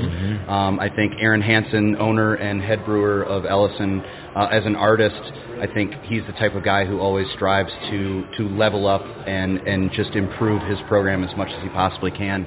So what he did this year is, uh, I think it was a similar time that it spent in the barrels, nine plus months. Yeah, But we did a instead of longer, yeah. using Buffalo Trace barrels, everything across the board is now going to be aged in Old Weller antique barrels. Um, and as you may or may not Ding notice, ding. Where's the bell on that one? Right. there you go. Yeah. Uh, it's just, I mean, the the liquid speaks for itself. Man, this is Um, this is amazing. This is good. and so gravita- gravitational attraction is our base 14 and a half, 14 and a half uh, percent barrel aged imperial stout, aged for nine plus months in old Weller antique barrels, um, and then conditioned on a shitload of marshmallow. And I, I'll tell you, man. I've I've had a few beers in my time from Have you? A couple, a couple, and you know, from different places. I've had these stouts that are, you know, top notch. Uh, We've we've had the Number Crunch and the FO, and you know these stouts from these different places. And anybody who says that this is not in the same league is kidding themselves.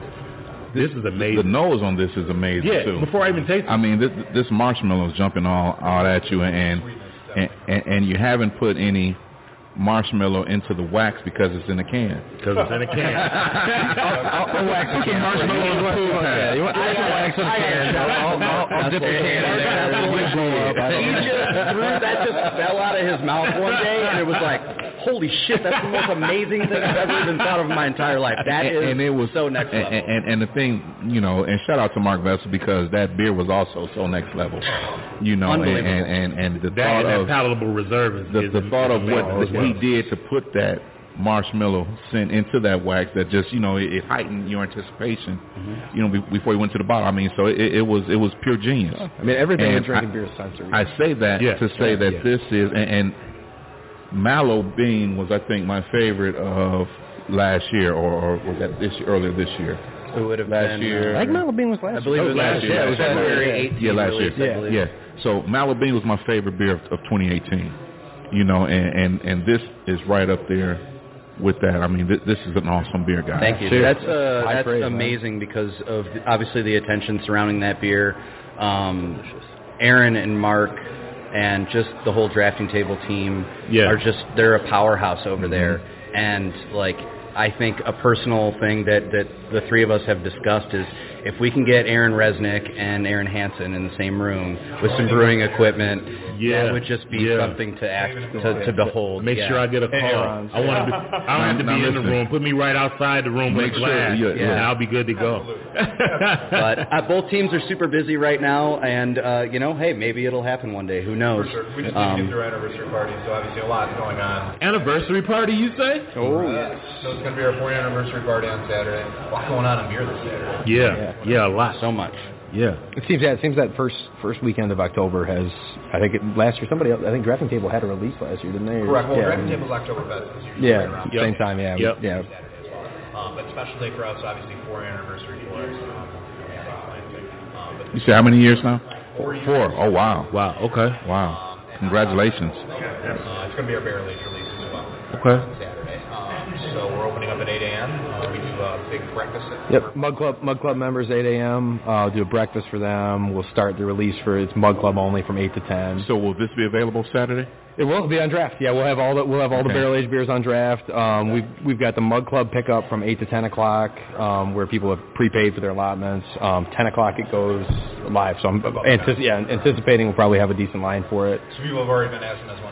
to line up. Oh, I'm sure. Yeah. Yeah. Wait a minute. I'm sorry. This beer is no good. You all. You yeah. Don't going to sit Don't buy anymore. Anyone? uh, working on a lot more, obviously. So, uh, what about somebody who's going to be out of the country this Saturday? Got to get that Mug they Club gonna membership. Gotta- yeah, you, you know, that's it. You I'm yeah. that uh, we're going to see some of these cans being uh, traded around. Oh, I would imagine so. Yeah. But yeah, everything will be on draft on Saturday as Mhm. well. And then leading up, I think we believe we started yesterday, the day before. We're tapping vintages. Yep. from Last year. Oh, Oh nice. wow, nice. Yeah, we had uh, dissenting opinions. Our barley wine was on the Yep. other day. We had gravity shift on today, I think, which is Okay. the, um, uh, what is that? That's uh, cacao nibs and uh, Tahitian vanilla. vanilla? Yeah, Yeah. Tahitian vanilla. So we had those guys on, um, and then I think uh, we might see Forcer. I think Forcer Hey, Jeff, what's next, tomorrow. I want to say, yeah. and Oh, then, you guys want the sneak peek? So nobody has tried this outside of the brewery yet. Oh, this shit. is. Oh. Um, The premieres. Yeah, the the the blank can. This so is- forgive yeah. me if I'm mistaken, but last year we released five barrel aged stouts. This year we have an additional one. Is the sixth one. Um, it's called Quantum Gravity.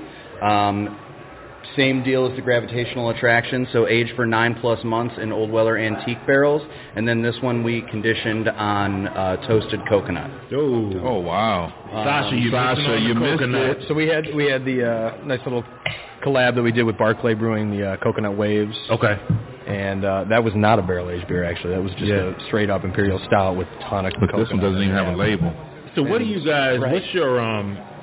What's your official take on aging these? 'Cause I know a lot of people are gonna get these cans and say, "Oh, I'm still on it for a year." So after drinking this first one, For- it's not hot. It's very well blended already.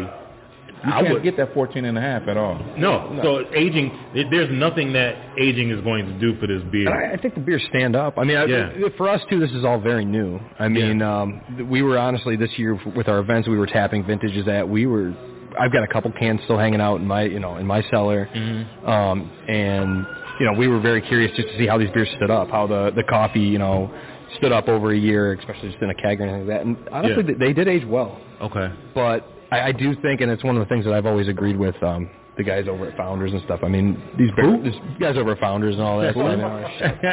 but these beers sit in, in barrels for nine months. I mean, they've been this beer. This beer's Yeah, we been don't aged. recognize yeah, those yeah. guys over here. But I, I do, I do feel like, man, we age these beers. These beers are ready to drink. You know, Did you get that? No, no, I, I, I did get that. also can be personal opinions. Yeah, I feel like absolutely. We've been having a conversation about this lately. Mhm. Uh, you know, uh, what age does to beer. Um, and obviously, I think, again, a lot of that comes down to personal opinion, too. Um, Yeah. But coming out, again, uh, we're only at our four-year anniversary here, so this is our third time, I believe, recently releasing Barrel Age Stout. Yep. Um, so it's a, it's a learning process for us. Um, personally, if you ask me, um, I like to drink, so nothing really lasts a whole long around me, uh, but that's me personally. You might be my spirit animal, sir. what I do like to do though is I always like to try and save at least one of something. Yeah. That way, especially if I truly enjoy it. Just so you can see what happens to it. Yeah. yeah. But um, and personally, as far as our beer, um, I've held back cans of Gravity Shift, which is our vanilla cocoa, um, something as well as our barley wine as well. And they've held up. Um, Yeah, I think you and I can both go three years back to the vintages. I mean, you, we were both chasing after these beers before we even worked for the brewery. So yeah, I, I know I've Yeah. got uh, some of the original Gravity shifts sitting in my cellar. I did inadvertently hold a. I got a two-year-old gravity shift at home, so I haven't gotten into that yet. It's neat to see too. I mean, for us, it's, it's like Jeff alluded to earlier. Every time that we do these beers, it's not like we're just doing the same thing and just beating our head against the wall with it. We're constantly trying to evolve and change, you know, and make the beer a better beer. Yeah. So you're looking at, you know, our first year. I think I think they were still Buffalo Trace barrels. And that first Gravity shift was great. Um, the next, Sort of a blend, yeah, the, the, the, the, the next the next one was all trace barrels, and that one was fantastic. And then moving for you know we're adding you know old Weller barrels into the mix. So I think you can really actually if you go through the the vertical now with going back last year and the year before that, you can really see the progression of us as a brewery. I mean from Yeah. what we were doing three years ago in such a small you know batch and just, you know hopefully somebody likes this beer to now we're doing stuff where it's just like. Man, we got old Weller barrels. This is gonna be Yeah, I, was, fucking I mean, you guys are doing. I mean, I haven't tasted this yet. This co- the nose on this coconut. Yeah, I haven't I haven't tasted it yet, but but I, I do want to just switch gears. Just, just Please enjoy because I've got some things to say about aging too. So, I, I, you know, I am lucky enough to have uh, been a professional in this business for a number of years, and also it's a hobby of mine too. I really enjoy. You know, I have a beer cellar at home. Yeah. Um, I like to host shares when I can. I attend shares when I can. Um, and the one thing that I've learned over the last, you know, almost a decade, I'd say that I've been really immersed in this world is, you know, you can't always depend on what the liquid is going to do. You know, uh, beer math doesn't make any damn sense. None You at know what all. I mean? Yeah. You can open up a, a, a, you know, two of the same batch that were aged right next to each other under optimal conditions, and they might taste completely different. Yeah. Um, You know, and there's a lot of stuff that people will say about the uh, the integrity of the seal on a can or the integrity of the seal on a cap on a bottle. Yeah. But look, man, if you're drinking something that tastes great right now, Why wait? why the fuck would you wait? Right, Drink right. it now. Enjoy Hit the it bill now. for that. It's meant to Yeah, be enjoyed, yeah. right? Just Absolutely. have it. Enjoy Absolutely. it. Um, Well, you know, just to and be I- counterpoint on that, Yeah. you know, there initially were beers that supposedly were intended to be, Sure. you know, cellared and Supposedly, aged, right, and, right. and you know that that fallacy has come to light to where some beers hold up, some don't. Yeah. You, you know, and, and and from a person who has two cellars at home, um, Too full, so. well, they're not full. We're we're drinking them down there. We're drinking them down, but I would not encourage anyone to cellar beyond control. Mm-hmm. You know, I do agree with that. It like like this, uh, that first one we had. The what was the the name of The that? gravitational attraction. yeah, Gravi- yeah. Gravitational attraction, fourteen and a half percent, was fabulous, Fabulous. wonderful. I would wonder, you know, how that holds up for a year or so. You know, but right now it's great. Yeah. You know, so again, I tend to lean now towards what is the brewer's intention. Right. If the brewer's intention is for it to be drank now, Then I want to drink damn it let's drink it if now. the brewer's intention says, hey, sit on it for a year, because there are some beers that are obviously hot. You know, that one was not hot at all. Orval. yeah. Belgian, lambic, Yeah. stuff Yeah. like that. Yeah. I have found in my personal experience, mm-hmm. and I hate to ever tell people, you know, how to do things because it's our palate. we are all experiencing something at least a little bit differently based on the experiences that we've had Right. when we're drinking this same beverage I'm still right now. tasting that marshmallow. I mean, it, it can be it can be My mood, personal it can be anything. Orval is the best beer out there that ages so beautifully. Yeah. And it's funny when you like that particular beer, when you see the label, it, it gives you five years. So it says bottled on, and then five years later it says best buy. Yep. I have lost a couple bottles in my infinite wisdom of Mhm. not organizing my cellar and found a couple that were seven years old and I had found that seven years, two years past what it says that you should Even enjoy better. it at, it the Brett character blossoms beautifully and, and for my personal palate, that's an experience that I am happy to share and suggest with people that they try. Um, but something like this, I feel that maybe I'm fearful that it's not going to be the same experience, so therefore I'm just drinking them up. So that's where, that's where I am with it because I can't imagine this being any better because That's where you go to, fucking right. amazing right now. And I'm gonna be pissed off You're only gonna just- if a year Yeah, later exactly. I'm like I should have drank that shit when a year ago when I put it on the show because this is great. The mean- I mean, coconut is that. is right there. Mm-hmm. It- I mean, and again, these are not hot. You know, a lot of times you'll get a fresh imperial Yeah, stout, yeah. especially when you got that high ABV.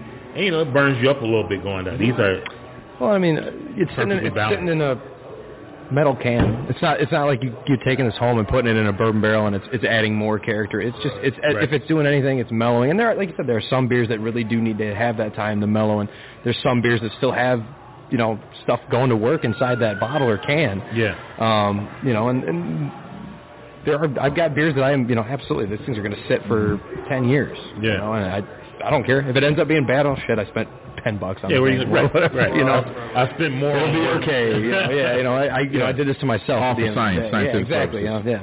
Uh, one final thing I wanted to mention about this particular beer that we're really excited about is that we officially registered it for FOBAB 2019. Yeah, and that's all. So this is going to be in So there's some gold medals on the way there. Hopefully, in the uh, Oh, in the, the this So. particular one, the quantum gravity, the new one, the t- the coconut is Yeah. going to be in the uh, I believe it's specialty porter stout category. Okay. You got a winner on your hands. yeah, you got a winner on your well, hands, Well, we're man. going up against a monster in uh, who won last year. Uh, not only gold for their category, but gold for best in show. Ooh. Um, Logic fundamental observation. You got a winner on your hands. So you got you got a um, competitor. Yeah, we just so- had we Uh, just popped a we, couple we, we of just FOs popped a couple episodes FOs just yeah. two weeks ago. Yeah. yeah. You got a winner on your You hands. got Uh, we really appreciate that. You know, Yeah. I think Yeah, that so uh, just Yeah. humbly being able to be considered in the same category as stuff that people adore like that is just Yeah. Oh, and t- a couple years ago, so cool. Yeah. the, the, the first the first uh, FO I drank a couple years ago, you know, I feel like you know that just the, the heavens had opened, Right. And it was like, right, you know, the angels were singing, and, Yeah. and, and it was just great. Yeah. Um, and you know, just like with the haze craze, Michigan has caught up to around the country, and we're just not as respected outside of Michigan. Right. But those of us who've had the opportunity to taste the Bottle Logic, the Tree Houses, and, and all the others that are so-called uh, whales, Yeah. uh, we're on par with any well that, that I've had. Yeah, and we talked about it a number of times. There's no need for if you're plugged in to the Michigan beer scene. There's no need to chase stuff from out of state. If you get your hands on it, that's great. It's great to have a variety, but you got everything you could possibly want. There's there's yeah, Yeah, there's yeah. there's some are. beers that are I mean that are We are. sitting on a shelf. that. Yeah, there's Yeah. some beers that Yeah, are sitting on a shelf right now at a you know Meijer that people would kill for outside of the Mhm. state Yeah. that are just sitting there collecting dust. Yeah. I mean there, there are just incredible beers all over the state from all over. The first time I had FO, like Wayne said, like that was the It was a holy grail, and then it was like, okay, stuff in Michigan that Yeah. like there's no need to trade, there's no need to go outside. Like we, we have better stuff here. So for sure. You guys are definitely We're lucky. State. What's next up, Jeff? Um, so the other thing we wanted to talk about is this uh, this new promotion that we're dealing with. Um, And not so to downplay the Barrel Age program. of course, No, no. I, I don't Yeah. think you could Yeah, no, it. no, he couldn't. Yeah, the I mean, anniversary, the beer. no particular order, you know, whatever. I'm whatever. Not trying to uh, get into it too much. Uh, Aaron, if I can speak for him, Please. he's not here right now. Uh, but Be careful. He just has a lot going on. Um, so uh, definitely lots of different facets that we're kind of getting into right now. This barrel age, obviously the anniversary being so important, that's what we're most excited about right now. Um, a lot of those are all starting to happen. So uh, Jeff, why don't you take away on the tickets? Yeah, so uh, this promotion right now that you're about to try is a thing that we rolled out in the Detroit area last week. We're hitting Oakland and Macomb County now. Um, Washtenaw County is coming, I believe, next week. Um, so this is a promotion with 97.1 The Ticket, the sports yeah, talk radio yeah. station. I heard about this. Um, I, matter of fact, did you? I, I was hoping you guys would name it Valenti's a jerk. But I, I, yeah, I, I heard about this. I was looking forward to tasting it. Good. Yeah, yeah. I'm glad that we could share this one with you. So Yeah. we did two beers. Uh, we did a very basic lager. I believe uh, flaked uh, flaked corn and rice was included in the grain bill with that one. Um, and that one's really fun. It's it's super clean and, and has a, an ironic sort of uh, velvety texture to it, but just a really elegant lager. Um, and this, what you're tasting now, is the 97.1 The Ticket Hazy IPA. The cool thing about this one is Aaron Hansen kind of took the framework of Dawn Street, and it's kind of like if you could go back in time and you could do something differently, how would you do it, kind of thing. And and the one thing that I admire him for so much is that he pays extra special attention to the science of what happens with the brewery. Mm, I think okay. a lot of times um, we as professionals, we uh, listen to the consumers, obviously, because the consumers have all the money, and the consumers are drinking all of our Without products. them, you don't have anything, right? Right, and we're being led into this this realm where excess is all that matters right now. Give me all, Mhm. give me everything, Yep. and give me all of it. I fucking want it all, Yeah, right? yep. Um, and what Aaron has figured out is with the the, the the certain temperatures at the boil and the certain times during the boil at which the wort will accept the most amount of the hop oils Mm, is mhm. something that he is focused on. And what he's done with this one is um, with Dawn Street, he's taken Simcoe hops out of the fold, so it's just Mosaic and Citra. Um, and I actually talked to him on Monday morning, and he was like, "Oh, I use less hops with this one than I do with Dawn Street Hmm. because I figured out a way to incorporate the oils and all the things that the hops have to offer Gotcha. at certain stages and certain temperatures of the boil, and that is such a fascinating thing. Um, It keeps the ABV down. So what's the Um, ABV on this one? Five percent. Okay. My number one 5%. complaint, I'm the quote unquote haze boy. uh, my number one complaint with any dry hop IPA or any New England style IPA, man, is that thickness, right? That heaviness. Mhm. Uh, I love, obviously love to drink them. Uh, you get you know, a pint or two.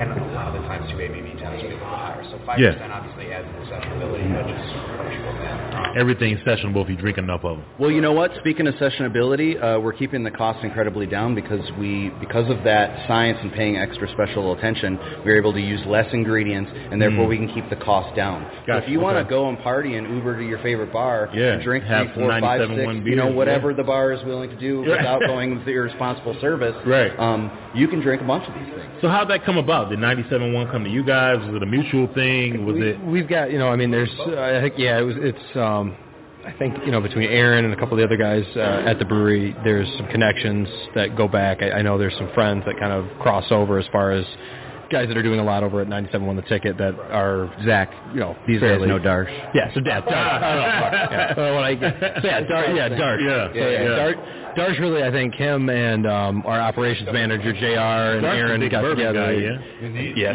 Yeah, Yeah, I. I know Darsh from some other.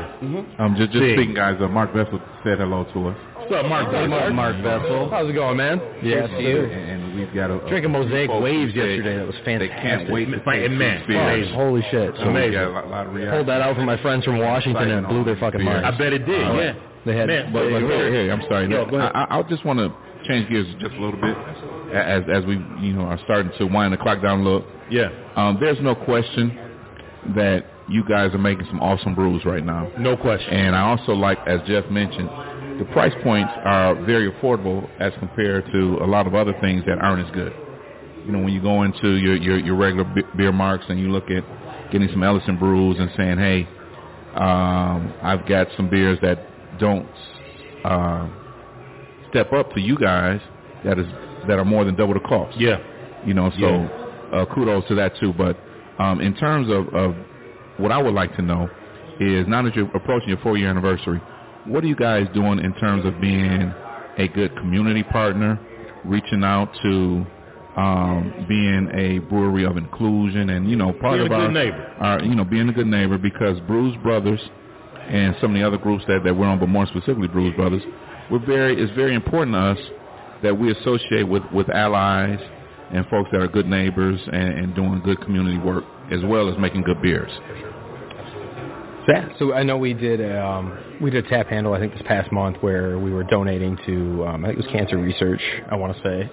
Um, Was it and Feel Good Tap? Yeah, we had, yeah, we had, I, I'm not sure it was Feel Good or we were doing something. We had somebody who partnered up with us for a tap where we were. do- I don't know if it was Feel Good, but it, it might have been something else. Um, and then me being in our Lansing rep, um, I've done a whole bunch of other. Just, you know, we've done a couple events. We did one with a um, a charity that was for um, abused women. Mhm. And um, I, I donated my time. We Yeah, donated some, you know, some other stuff just to come in and, and uh, we we sat there. We hung out and we you know supplied the beer for this and and um, And I, I just want to, I, I want to, not to cut you off, I No, no, touch no. on that for just a second. That's big because we all know how douchey and prickish this beer industry can be. Absolutely. And, and how how beer consumers can be and how a lot of times the, uh, excuse me, a lot of times some of the more immature male egos. A lot of you know, bravado and a lot of, you know, just- in that. yeah. And for you to to take the time to do a piece for a women's shelter. Yeah, I mean it was it was women. a humbling Man, experience. I mean we we went over there. We had one of our um, one of our bartenders help out as well and sat there and um, listened to these women tell their stories as well. Yeah. Um, and we donate, like I said, we donated all the beer, everything that we could uh, Yeah. for that.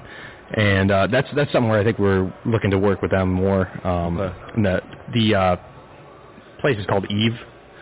I've heard Um, of it. Yeah. Yep. Yep. And that was something we worked with them. They approached me. One of my friends is actually um, she's got her MSW. She's Master's in Social Work, and Mhm. uh, she actually came to me and said, "Hey, you know, I've got this program. They're really looking to do something. Um, they want to really they want to do this kind of corks and kegs kind of event. Yeah. Um, they want it to be, you know, just something where we can get people out and drink craft beer and, and hear these women's, you know, just get people to have a good time, create a good environment, good atmosphere for this. too, yeah. And and yeah, and and get these you know women out in, a, in an environment, and let them share their stories about what happened to them and and how you know this you know this charity, certain charity affected them and really made a difference in their lives. And it was, I mean, some of these women's stories is incredible.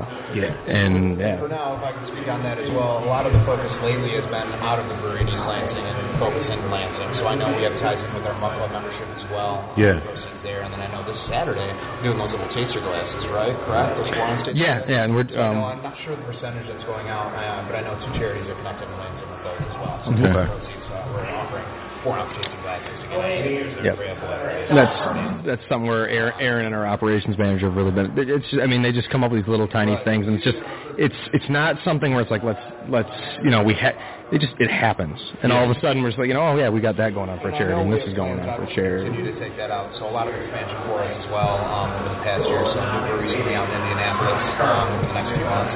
Nice. Oh wow, nice. Yeah, definitely get involved with that community as well. I know Aaron, um, I've had multiple conversations with him over the past um, six months or so um, on the community. Um, we're all three of us now get messages uh, connected to our Facebook obviously support that.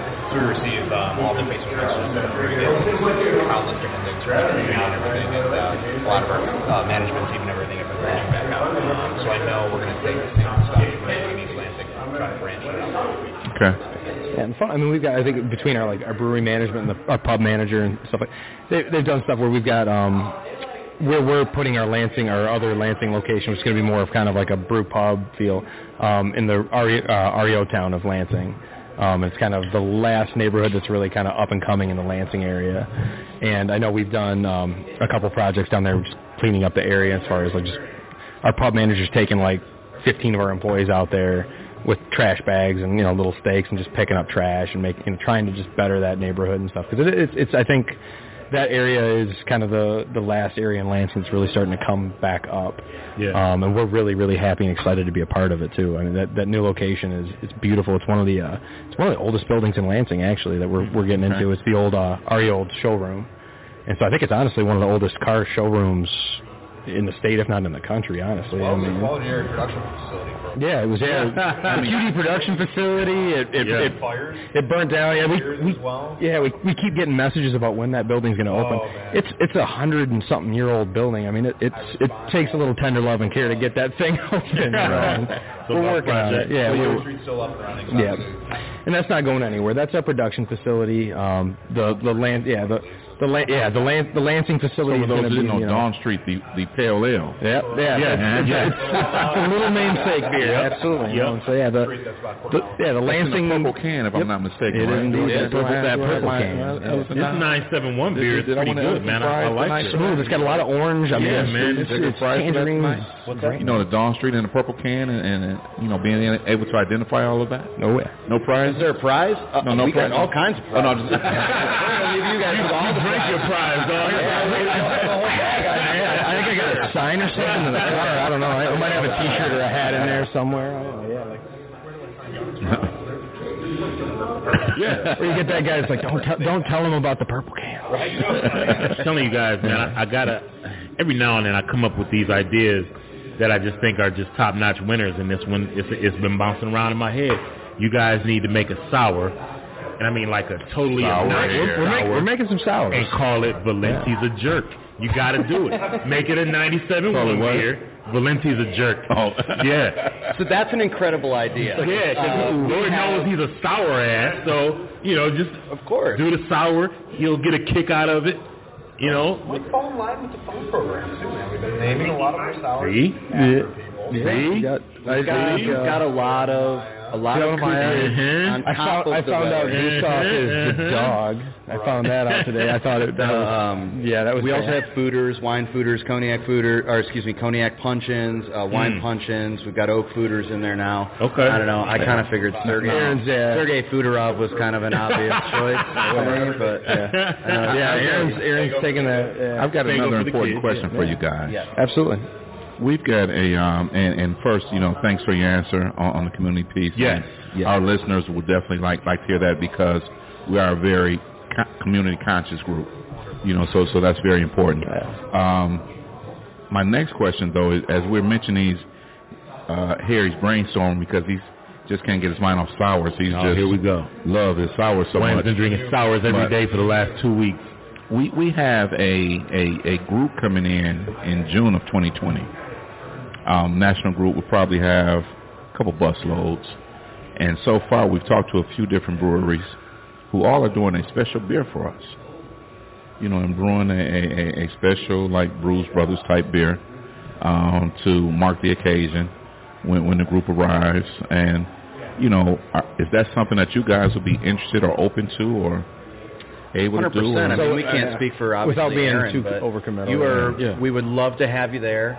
We would love to show you the barrel room and what we're doing back there. We'll get back there. We'll pull some nails. We'll have some good times. We'll have some Hell good yeah. beverages, and we'll talk about stuff. Hell yeah. And you know, I don't see why it wouldn't be something we can work on. Months from now, I mean, I can't wait to see where we're at. Yeah. The possibilities then. Yeah. Yeah. Yeah, I mean Aaron, Definitely Aaron's the guy that makes the ultimate decision on what we program brew and the stuff. But possibilities of what we can make do something cool and now with what Aaron has employed for a lot of these esoteric, like very unique brews.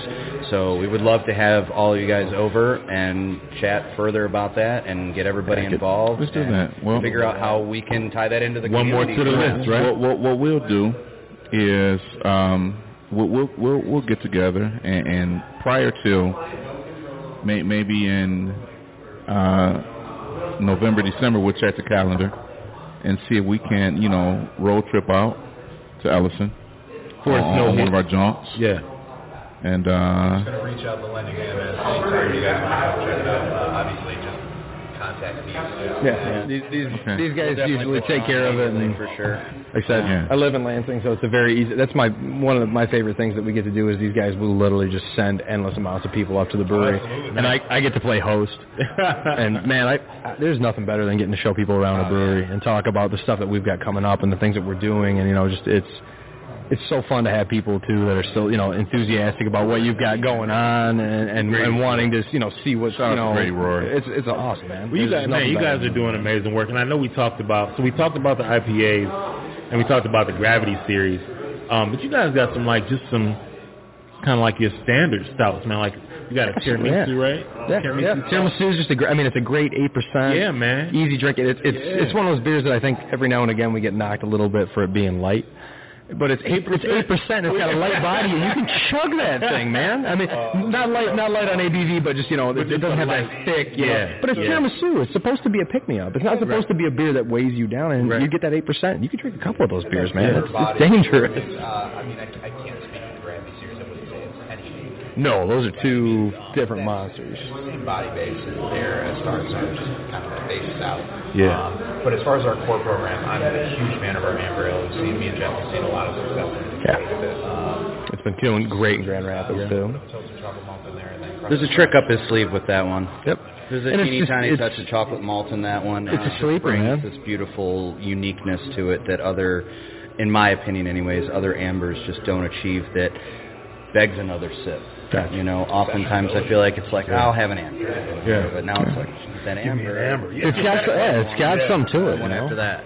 Shout out to Sasha Wamba, who's Mr. Up, coconut Sasha? tonight. You back from that toilet bowl You know, down we- we- south we that you sorry had to go missed to? this- this- this nice She coconut she was brew, in, Sasha. Oh, well. Ohio, lowercase o. Um, so I, I know we're up against it a little bit, but before we go, I wanted to ask each of you, what's your favorite beer that you guys do at Ellis? That we do at Ellis. Not, so not our favorite beer. Well, but you know what? Both. Beer. What, what do you drink Okay. if you're not drinking Ellison? And what's your favorite from Ellis? Who wants to lead Your off? favorite Ellison and favorite non-Ellison. Oh, all right, I'll start. Um, it's going to be a tie for Suzo, unfortunately. Okay. Um, so originally, Dawn Street was the beer that made me fall in love with the brewery. Um, as, as I stated earlier, I'm a big fan of hazy IPAs, New England style IPAs. Um, Dawn Street to me has everything I want out of a New England style IPA, Mhm. um, but I was just without that over. I don't want to say cloying feeling, but just drinkability, man. Yeah. Dawn Street's super crushable. Um, ABV is there as well. And then, uh, to be honest, I, for whoever did get a taste with it, we're actually drinking right now. It's more like a compliment. Yeah, really good. Christian missed out. You didn't get any? Good man. This, this, is, this is this is an all New Zealand hop beer. I mean, it's we we got Galaxy and Nelson Sav in this thing. Mm. It- it- yeah. Oof. Um, I lost my shit last year. with. Um, I got roughly about a case of it for me personally, and I don't even. I mean, if I can say I don't even. Nobody in the market saw that beer Ben drank it all. Yeah. Yeah. I love this beer. Um, the hops just scream out. Um, but yeah, so I would say it had to be a tie. Personally, for me, between John Street and uh, Morley, but very hard to say because obviously I love our gravity for as well. What about non-Ellison beers? What do you? Oh man, um, I'm also a barley wine guy. Okay. Definitely into the barley wine. Yep. Um, so I have to say this is going to be an odd throw out, but I always tell people this, man. The first time I tried straight, uh, straight jacket from Revolution. Oh, okay. Was honestly Where's Redbeard? was one of my favorite beers. Redbeard. Every time he comes across a straight jacket. Experience for me, man. That first Yeah. time me trying straight jacket, as far as like wine, um, opening up experience for me. Yeah. Don't we have a barley wine from Axle down there? Do we have a barley Break wine? it out. Dan Riley, did you bring a barley wine? I did not bring It was all I wanted was a little bit of life, and uh, no. Insufferable, and I've got I've got another wolf down. Oh, I've got still got bottles open. Oh yeah. First world The problem. Insufferable is really good. I know, it's so ridiculous. Hey man. The problems we suffer through during one of our podcasts, man. You know, hey, Insufferable open. You know. Uh, I'm going to go ahead and go next, and um, I'm going to go with a uh, beer that has sort of currently won me over, and that's our flagship IPA. Um, I think that that is a style that is kind of forgotten right now. Um, people are really into the haze, and they're really into the milkshake IPA. They're into other variations of the style, which is Yeah. totally okay because there's a lot of amazing representations of that style. But Crescent Fresh, just our everyday drinking IPA, IPA I think is the green can. the Yeah. green Yeah. can, yes. The green can. Color blocking, for sure.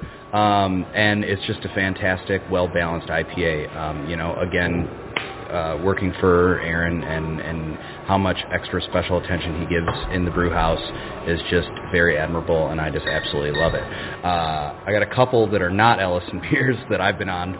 So I'll, my my favorite craft beer drinking experience was from a brewery called Alpine I think it came out in early 2013. It was called Shame on Us. Okay. Um, but it's spelled like uh, uh, the French way, so C H E Z M O N U S. Ah. Um, it was an American wild ale aged in white wine barrels with um, white peaches and apricots. Um, and the I way remember that the you- Alpine. How they used to carry them on the top shelf over to the middle to the right. Yeah, Kinda. yeah, they did. They did distribute for a while. Yeah, I'm, I'm So sorry. he's got he's got he's got holiday shows committed to memory. So my thing with that is is when Ah, I guess that's a bad thing. when a when a beverage puts you in a place, like when it puts you in a seat in an experience that you remember a fond memory, I Yeah. feel like that's something that not every beverage can achieve. And Absolutely. like when I was drinking that beer, I could taste what I remember eating a super ripe peach and having the juice just drip down Mm. down your chin and tasting that on Yeah. my palate, which was super cool. Um, and then shout out to High Life with three quarters of an ounce of uh, Campari in it because that's what I'm on Huh. right now. Campari High and Life High and Campari, huh? Yep. Just crank 'em out. Shout out to High Life always. So for me, I mean, I think I'll probably. Where the I guess admins I'm gonna, at? I'm gonna yeah, admins, admins. Where are the admins? I- I'll, I'll, I'll start with uh, with what's doing it for me right now at Ellison, and it's um, honestly, I'm, it's it's our Kolsch. Mm, Um, one of the things that really first made me fall in love with this brewery is the attention that Aaron pays to his beers. Yeah. Um, and one of the biggest things that he is just a there's a firm commitment to is um, true being true to style. Yeah. And um, Aaron is And a good Kolsch requires Yeah, that. yeah. and Aaron is, Aaron is very big on having these beers, making sure that they're. If I'm going to brew a Kolsch, then I want this beer to have the same water profile as a beer that's coming from Cologne, Germany, where you know a Kolsch originates from. And so he takes us, you know, our water profile, built it all the way down to zero. We've got our RO system that takes it all back down, and using you know brewer salts and everything else to fortify the water gets that same profile as the water in Cologne, Germany, and uses that to brew our Kolsch. And it's, it's just a tremendous, true to style, amazing, easy drinking beer. These guys actually are at Eastern Market. I had their Kolsch here today. Oh, it's the same, killer. it's the same Yeah. you know, just man, just light, fruity, just Yeah, all these wonderful little you know, distro? Our Kolsch is in distro and kegs only. We don't put that in cans, um, but it is out there in the market to uh, to buy. We do you know kegs of that stuff, and so that yep, Kalen's Kolsch. That's that's that's that's the first employee from Ellison. Um, Ah, that okay. beer. Kalen was the Yep, Kalen was the original. Kalen was the original bartender, bar manager, laying concrete in the brewery, first sales rep. She's the reason I'm working at Ellison right now. That beer is her namesake, and it is a tremendous beer. Um, as far as you know, what I you know, I think what Jeff said is going back to experiences and stuff like that with beer. One of my favorite craft beers ever, I think, was uh, Brewery Bosteels the uh, Kwak. Mm, That thing, it's a Belgian strong. thrown out of here. Yeah, I can run fast, but no, I mean that beer was that was something. I think the first time I had that beer, I was like 19, and I was in Chicago, and I was at some shitty bar. Yeah. And they had these weird mugs that you know the the glass was round at the bottom, and there's this weird wooden thing attached. to them. What the hell is that? And I'm Yeah. 19 years old, and I'm doing shots of uh, Malort and just shitty drunk at, at you know. And two- here- and here you are alive Two o'clock. It's like a three- and I, my cousin brought me that beer, and holy shit, that was the first that mind blowing you know experience of, of a beer. As far as you know day to day stuff though, Pro Pils, drafting Oh, table. man. You know what? Pro Hey, shout to Mark Vessel. Yeah, Shout that out to Mark is. Vessel. I hunt that thing down at every Man. festival and make sure that I just get there and like I want a full pour. There is and then I want you to fill my water bottle up with it too. pills No. being That's a great produced and distributed anywhere. I will put it up against literally anything. I drink that stuff like water, man. That's my that's hydration. This stuff is incredible. Yeah. To me, Yeah, when yeah, people sure. ask me what my favorite beer is in the state of Michigan, I openly, You had I openly tell them. I mean, I would have no problem Mark, I don't know if you're on there. drinking a four pack of it just Yeah. like Mark's sitting there. in, in one sitting. No. So there was a time where, I think the closest we get to like Keith. uh, yeah, I agree. Well, so there was a time where We don't get pre. when I would drink a bourbon barrel stout, I would, or I'm sorry, I would drink a glass of bourbon. I would chase it with a bourbon barrel stout. Now that I'm considerably older and wiser, when I drink a bourbon barrel aged stout, I prefer a pill or a Kolsch, and Pro Pils go Oh, so amazingly well with a nice full glass of bourbon or two or three or believe it. whatever, Yeah, I mean it's just and that it just Okay, Harry. it's easy, man. It's it's easy. That What- what's thing is truth? Let's tell the truth. which truth? And- and- Because we got a few of them. Which truth you want to tell? as you mentioned the the um, bourbon barrel beers chasing with chasing them with bourbon. Yes. Remember how when a beer did not have a high enough ABV, Woo, the bourbon rinse. we would do a bourbon rinse. Yeah. Yes. Yeah. pour, pour a little bourbon in the bottom of the glass. Yeah. a little bit of fortifying there, right? Yeah. So what we would do is take a shot of bourbon, pour it in the glass, rinse it around your glass, take the shot down while leaving a small Leave a little puddle in the bottom, yeah. bottle, and then pour the brew on top of that. A- Guilty. A, a good beer for that would have been um, Expedition. I was about to say regular expedition style. We do it all the time. Yeah. Yeah. Yeah. In, in a way, you guys are just giving props to what a lot of brewers might or might not do. May or may not exactly. Their their bourbon barrel could be just there's some bourbon in Yeah, here. let's just let's add a little bit of this in here, you know. We got some tequila that we got laying around the Exactly. back, you know. Yeah. That barrel really didn't do the trick, but damn it, this fits well. This, bourbon barrel programs were not They weren't as as far along as they Yeah, are now. yeah, yeah. And there were not as many. You know, there was a handful of, of yeah, it was, it barrel-aged was beers. Goose Island. There was you know, you know, Founders. That was yeah, that's when we drank that other that place we don't really we don't deal with anymore. Yeah, But yeah. at the time, there, there, were- there were just a handful. You know, now that there are, are so many, and, and you know, you got the bottle logics, you got the Yeah. programs, you, you know, you got all these great breweries doing great things. You don't have to bourbon, use bourbon rinses. Yeah. And you do, and we drink pills with it now. Right. So it's not too. Well, again, we're older and wiser now. Yeah. I love that you're using bourbon rinse like it's the incandescent light bulb. like it's Well, ha- have you ever done it? Yes. It is the incandescent light bulb. It's a fucking genius process, man. we have videos on how to videos. we do. On Brews Brothers, you can- you can search I'm not how-to denying it. I just like that it off like Yeah, man. nothing ghetto at all about it. Nothing at all. Just pour pour some hard liquor in your glass, chase it with some beer. It's not a boiler maker. It's a fucking bourbon There's, rinse. this is science. There's something behind it. We were doing this. This was very technical on how we wanted it to taste. Using, you No, no, we weren't using, you know, yeah. Weathers 107. Yeah. We use Buffalo This is an art We're using Yeah. Very much We're so. using Great Very bourbon. delicate process. Yeah, yeah.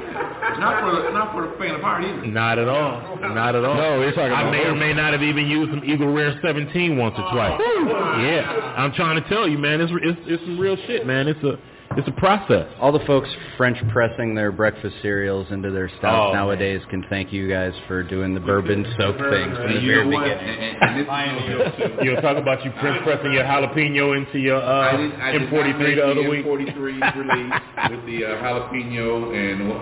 Jalapeno pineapple, yeah, yeah. So I took uh, a can of M43. Oh boy. I, I didn't have any pineapple in the house. but he had some fresh I had some fresh jalapenos. peaches. Yes, peach I had some jalapeno. fresh Yeah. peaches and I had some fresh jalapeno. so I, I, I, I cut up and chopped up my peach. I cut up and chopped up my jalapeno. I poured my fresh M43 over it. I pressed it. And everybody, you know, when I posted, it, like, how was it? What, how did it? It was fantastic. That pre- that press will never be the same though. Yeah, yeah. you gotta throw that press away. I It, it, it, or it's, good for nothing but uh, but but jalapenos now. And, and um, with that, the uh, I, I did get a chance to taste the pineapple jalapeno later on, and my press was was eerily similar, other than it had the peach Instead of Instead of the pineapple wrap. and Yeah. the, you know the jalapeno was on the back end just like in the beer. So I mean, it, it was it was eerily close. You trying to tell me that? You trying to tell me Mark's sitting back there just pressing every single one? Every last one of them. That's why he's always looking. That's why he's got basketball shorts on every time I see him because he's back there working his ass off. I knew it. I knew he was doing something back there. Man. Just, just to think we got so much shit for our, the beer tail program at Axle, Yeah. basically that's what we did. Man, those beer tails are great. Little little known fact, uh, Jeff Sanchez fronts a Misfits cover band. No, he doesn't. with Oh. Oh. Immediately know it. Uh, he was our bar manager and the author and, and, and chef of many of those beer tales. Are they coming back? Will the beer tails be available at the Livernois Project? I, I just had I just had an account ask me about beer I think tails he's today. right here. Yeah. How convenient. Will there be beer tails at the Livernois That's Project? another uh, question we get a lot, and yeah, we're gonna do a little bit of that. Sweet. Let's, let's move. I, I literally I just had an account today address me about that. This, you know, hey, we're gonna move towards this kind of beer cocktail Oh man! idea. At our Juneteenth And celebration, Lansing's always a little bit, you know, me figuring things out getting towards roll. things. I guess that's happening now. It's, it's, it's going towards that. And, and I mean, and there's a way I think to respect the product. I actually was more worried about our brewers being like, eh, but they were they were kind of into it. Yeah. I mean, they they never they would actually it gave them a good opportunity to collaborate with like the bar manager. And we had all we had awesome bar managers. Yeah. Dave was you know super talented um, as a drummer and a beer tender. Guitar player, singer, Multifa- multifaceted. Stud. They were probably He started playing guitar for that band that's not a band anymore. But You guys broke up. we're not. It's, they were never an together. excuse to scratch the itch one month out of the year. Uh, but seeing you with makeup on and doing Oh, wow. Oh, Thank you. the whole deal, Thank you, huh? Dan. misfits. Thank you. Jeff Dan. Yeah. really, you know, put you out there. The love, the love affair is, is on. Full, it's, yeah. I think that whole beer cocktail thing might have just been an excuse because the brewers didn't want to wash kegs anymore. Probably. they were just "Ah, we can go out, we can make cocktails, we don't have to clean kegs, we can Yeah. go do this for a day or two. Shit. I mean, they were good. Deal. Like I said, our Juneteenth celebration, man. I don't know how many I had, but I know they were damn good. Yeah. You know what? Beer is a lovely vessel for sure. Yeah, I like the French press. though. I have to Yeah. Good. Yeah, it's Absolutely. Hey, uh, we, we, we, we have to, gentlemen, this has been a great episode. We're glad to have all of you here. And we do have to reconvene and, and pull this group back together because we're having a lot of fun here. Oh, Thank you yeah. so and, much and, for and having just, us. And for those so that are much. watching and listening, we're going to continue to have fun when y'all are gone. Just, Oh, yeah, y'all want to just- see all right. Uh, Just- we got a few 'cause we got a bottles. couple bottles that got I want capped to crack that bottle. Yeah, exactly. yeah. I've been eyeing it. So, um, the treats out. and then they just start opening. I know. I'm waiting. I'm waiting. we're, we're getting ready to open those now. It's, it's just we're out of time. Yeah, we're out of Yeah, time. We're up So- against it. But we'll, we'll come back and report back on just how great these treats were. We will. We're Yeah. getting ready to get into this Wednesday. We're getting into this uh, Westbrook. Westbrook chocolate vanilla down here. swirl Mexican And we cake. a, a few other things we're going to get What a name. But again, we'd like to thank each and every one of you all for coming Man. out and joining us. Thank, thank, you, for yeah, having us. thank you guys for having us out. I mean, you guys, us. thanks, thanks Eastern Market for letting us kind of hijack this, four this you know, and come in and, and be a part of this you, too. I mean, Thank everybody. yeah, thanks for having Man, us this short shit is going to be epic. The appreciate it. Livernois Project. Can't wait. The Ferndale Project. And I tell you, we can't we can't leave without saying happy birthday to Flavio Sosa. Happy happy birthday, brother. happy birthday, Flavio. yeah, man. Um, so on that, Brews Brothers. It's, it's absolutely for the culture. Remember, you drink up for the culture. Drink up for the culture. Salute. So we are out of here. Episode 23 is in the book.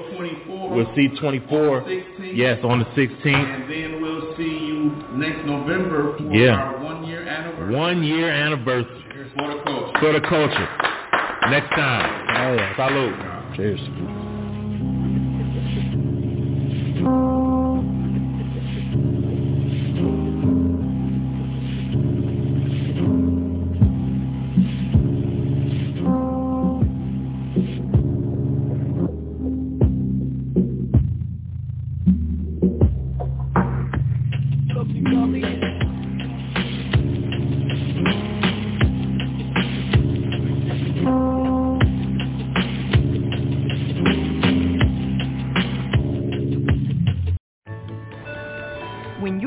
Ride Metro, we want you to know we're ready for you. Here are just a few of the people at Metro to tell you how we're doing our part to keep riders safe. We're cleaning like never before with hospital-grade cleaning. You'll find hand sanitizer stations all over the metro. No mask, no Metro. Need one? We have a few extras. At Metro, we're doing our part to keep the DC area moving. Find out more at WMATA.com slash doing our part. I have PenFed, that's a fact. I have PenFed, that's a fact. My credit card purchases give me cash back. My credit card purchases give me cash back. No one else gets these rewards. Sergeant, that is just plain untrue. What in tarnation? Sir, PenFed's Power Cash Rewards Card isn't just for military members. Anyone can get cash back on all purchases. Ah, Figgins, you've ruined my favorite song. PenFed Credit Union. Visit PenFed.org slash PowerCash. To receive any advertised product, you must become a member of PenFed, insured by NCUA. This holiday season, you know what I have on my wish list? Adventure. That's why I got a new Honda during the Happy Honda Days sales event. They have a whole lineup of rugged, all-wheel drive SUVs, CRV, Pilot, Passport. But at the end of the day, I drove off in a new HRV with a bunch of safety features. And best of all, I got it on clearance. So don't just sit around knitting an ugly holiday sweater. See your local Honda dealer for Happy Honda Days clearance pricing today. I have PenFed, that's a fact. I have PenFed, that's a fact. My credit card purchases give me cash back. My credit card purchases give me cash back. No one else gets these rewards. Sergeant, that is just plain untrue. What in tarnation? Sir, PenFed's Power Cash Rewards Card isn't just for military members. Anyone can get cash back on all purchases. Ah, Figgins, you've ruined my favorite song. PenFed Credit Union. Visit PenFed.org slash PowerCash. To receive any advertised product, you must become a member of PenFed, insured by NCUA.